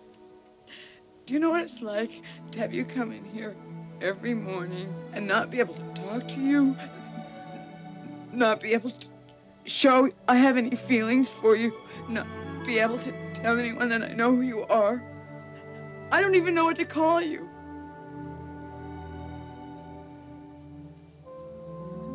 Lois, I don't know what to say. I don't know, just say that you love me. The lovey-dovey stuff. Isn't that what we were on? well, he probably thought you- the, the flying away sequence too, because you know there's the little bits of conversation that's going on. The you know like I'm gonna you know like the missing flying. Oh, I can always take you flying. You know, Right. She's Well, already I she's think already she, al- made up she her also mind. knows they've broken up already. Hold on, because she hold- knows he can't be Superman and be with her. Okay, well, because hang of on. Daddy's rules. Hold on. We're talking about the theatrical version, right? Yeah. Because the movie I watched tonight went from Flying Away from the Fortress to The Daily Planet. Yeah, but- no, okay, there you- was no conversation in the flight. No, but you have to do a little bit of math here. Well, yeah. Because she saw what what he had to give up to be with her. No, no, but um, yeah, and the thing is, now that it, he's it, Superman you're right. again, she knows he can't have she can't have him now. But uh, Gene, I think I think you're right. I think my mind threw that scene in there, but it wasn't in there. It is in the Donner cut. It is in the Darka, but it's not in this one. It's not in this one. And and, Right. and I think I threw it in there, and so I was like, oh crap, I'm. uh, But the looks they give to each other before he flies off. Yeah. Tell that story. Well, yeah, but she's it's the way I've always interpreted it is he wants to try and make it work somehow, but she's telling him no. With what I know, I cannot do this. I can't watch you go into danger and not be able to talk, uh, not be able to, to do what the Lois in the '90s comics was able to do. Right. She can't handle the knowledge that Clark is Superman. Right. Which is why the kiss. Right. Which is another power we didn't know he had. Yeah, but isn't isn't her It did reasoning on the happen in whole the thing, comics once. Isn't her reasoning on the whole thing kind of backwards? Because I mean, let's you know look look everything si- you know as it Mm-hmm. is. Superman truly can't be hurt in in, in most situations. There, we know that Not physically. He- he's not he's not going to run into three more Kryptonian villains again like he did here. She doesn't know. She doesn't know that. Well, I mean, this is so unlikely. Yeah. But but the, the the point of it is is that as long as he is in love with her, his focus is her.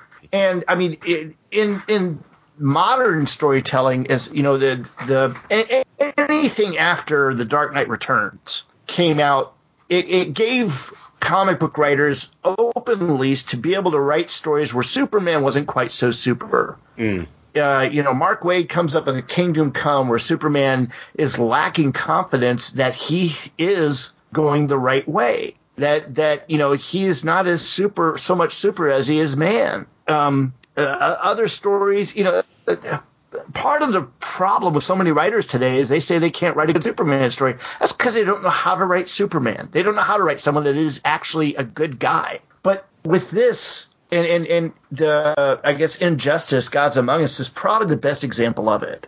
Like, Kingdom Come also had it, and this is what I think Zack Snyder was working his way up to with his Superman and whatever the eventual storyline he was going to have after Justice League was that Lois getting killed would be the thing that turned Superman into that totalitarian ruler the the bad guy that would make Superman the bad guy because she was his tie to humanity. This Lois, now she does I don't know that she sees that, but that should be what she sees. That that his love for her ties him too much to her instead of the rest of the world. So much so that he was willing to give away his powers. Not so much that he was willing, he did. Yeah. And look what happened. Right, exactly. I mean, it doesn't mean that, you know, he's going to give up his powers for her again. But what happens, though, if he can't save her from something? You know, what happens if, uh, you know, by his actions in going over to save thousands of Chinese people from a dam breaking or something else, Lois dies? And Mary's I Maximoff. don't. Yeah. and and kiss her on Lois's grave. But I don't even think she's thinking that far ahead. I think she's thinking about that he should gave it be all the up up for me and and she knows what almost happened because of that. So I don't Right. think she can handle that knowledge of what ultimately his love for her nearly nearly cost everybody. Mm. She can't handle the idea that she might put him in that through no fault of her own that she could possibly put him in that position again. I don't think she can handle that or But wants that- to handle that. But that's Right. not what she's saying, though. No, no. And, and that's the that's that, that, that- what you're saying there is the reason why she should give him up, but that's not the reasons that she's putting out there. So i- the question is then: Is what she's saying what she feels, or is that what she's saying in order to make him not feel guilty? You know, is she's thinking that everything you're you're saying that oh he'd be focused on me, I can't have him do that. So she's well, I can't handle this, so get out. All that is destroyed by the "Don't tell me, I'll Mm-hmm. find someone." Right. Right. Yeah. Well, that's that's where the honesty comes in because Uh-huh. she's at that point she is just mm, this close to bawling Right. with the you know the tears streaming down her face and everything. And it was at this point that my daughter looked up to see him kiss her and said, "I looked up at the wrong moment." Is this a Donner scene or a Lester scene? No, this this is a Lester Yeah. scene. Anything Mankiewicz hated this. Anything in, in the uh the in, Lois' Lois's office office. is a Lester, is a Lester scene. Okay. So there's the the mind wipe kiss, which I don't. Is that him doing it, or is that some type of technology doing it? Okay, I, I you know the thing is is a couple years ago the I knowledge was right out I of was her reading an, an old issue of Superman back in the days when Carrie Bates was writing and Kurt Swan was doing the art. And Lois and Clark had gotten on some cruise ship for for something. And so there's a sequence where they're out by the pool on the ship and there's Clark in a little swimsuit, blue with red trim. Of course. Of course. And he doesn't have any kind of build. You know, he doesn't have the Superman muscles or build. And I'm like, wait a minute, what is up with this? And so I I actually posted it out on the Two True Freaks uh, feed about this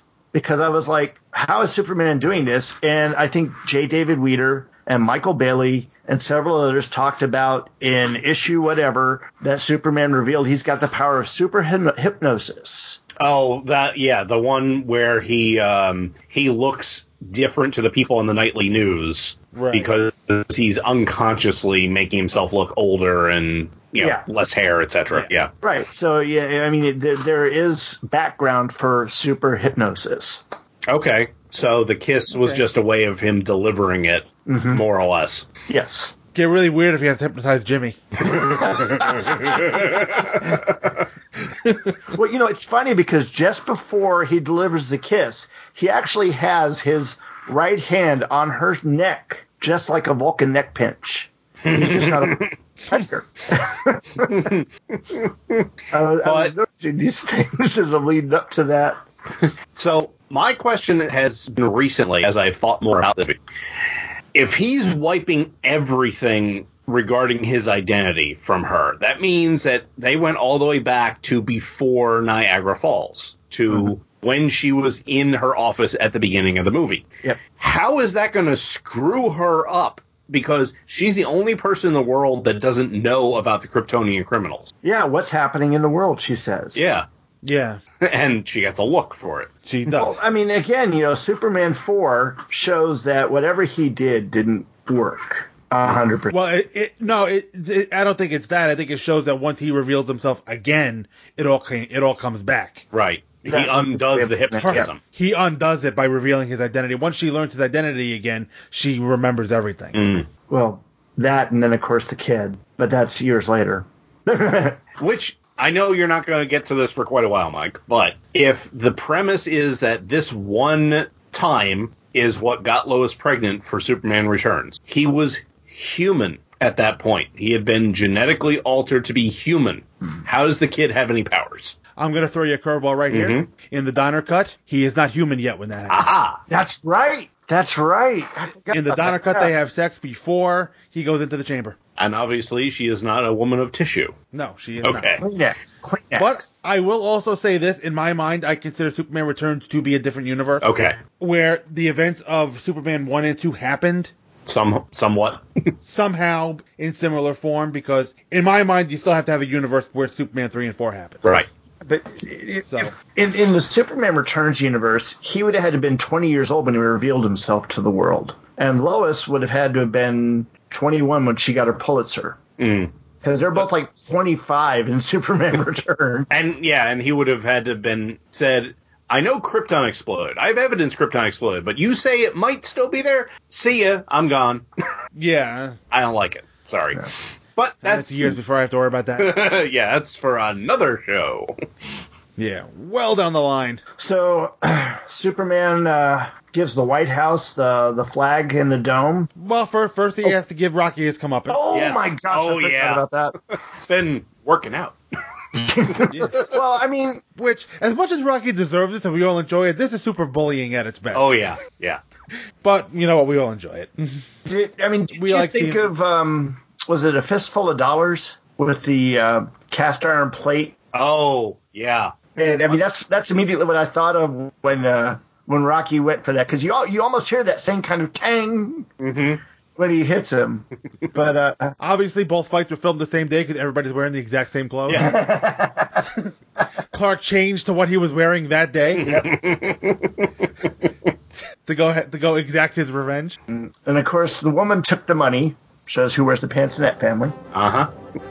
Right. And did he get Lois's burger there too? Uh, I don't think he got a burger there. No, he just said he'd never seen garbage eating garbage before. Right. Well, because we don't see him leave. There we, go. He, wa- he walks right out. Okay. And and the guys watch him, and then we cut right. the music swells. We cut right to him returning the flag. Okay. Which I love this ending. Oh yes. Yeah. Good afternoon, Mr. President. Sorry I've been away so long.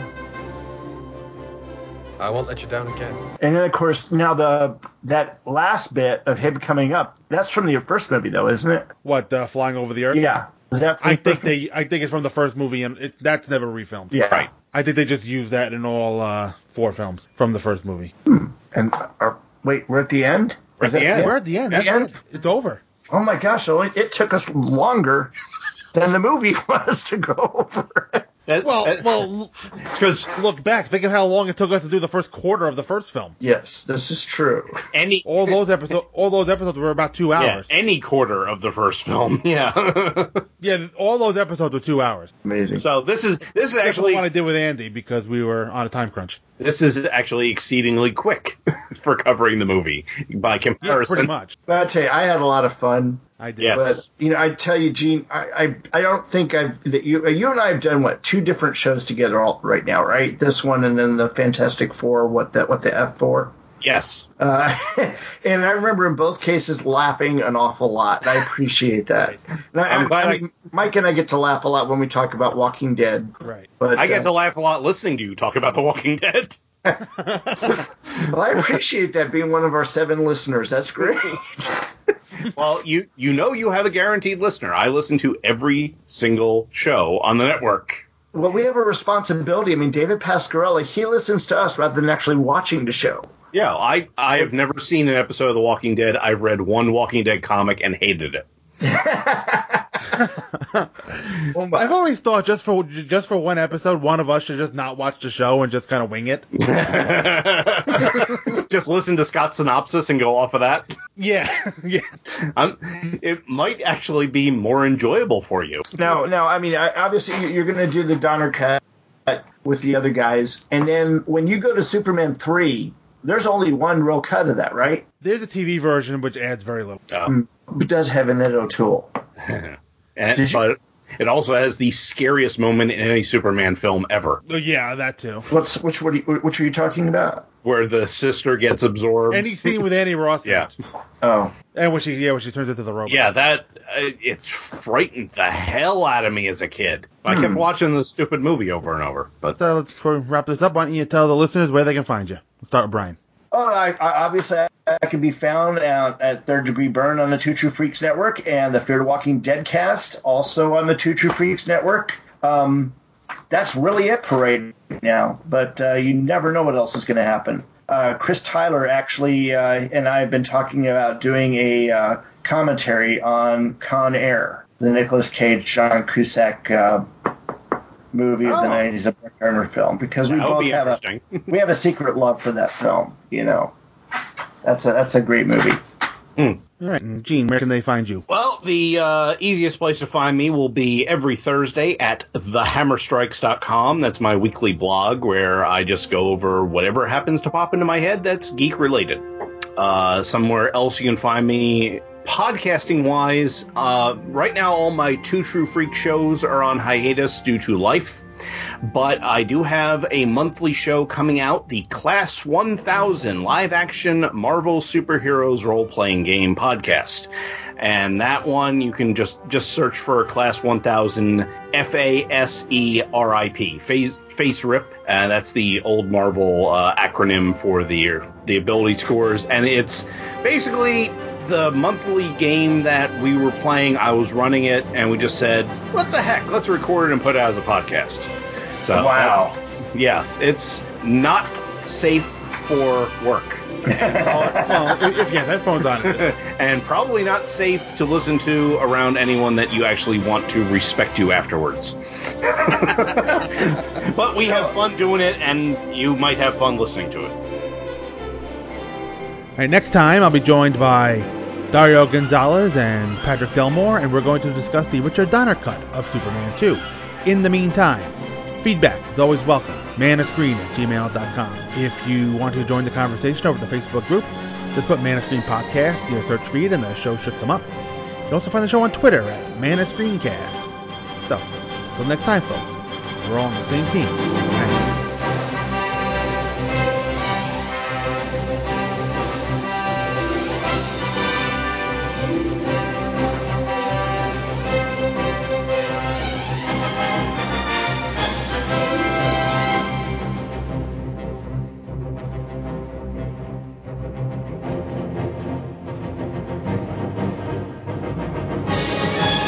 The Man of Screen podcast is produced by Mike Zumo, and all opinions expressed on the show are those of Mike Zumo and his guests and no one else. All music and sound clips used on the show are for review purposes only, and no copyright infringement is intended. All music and sound clips are copyright their original copyright. Adonis. The Man of Screen is a member of the Two True Freaks Internet Radio Network and can be found at www.twotruefreaks.com.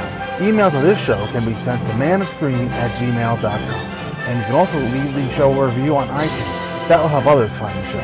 Thank you for listening to the Man of Screen podcast.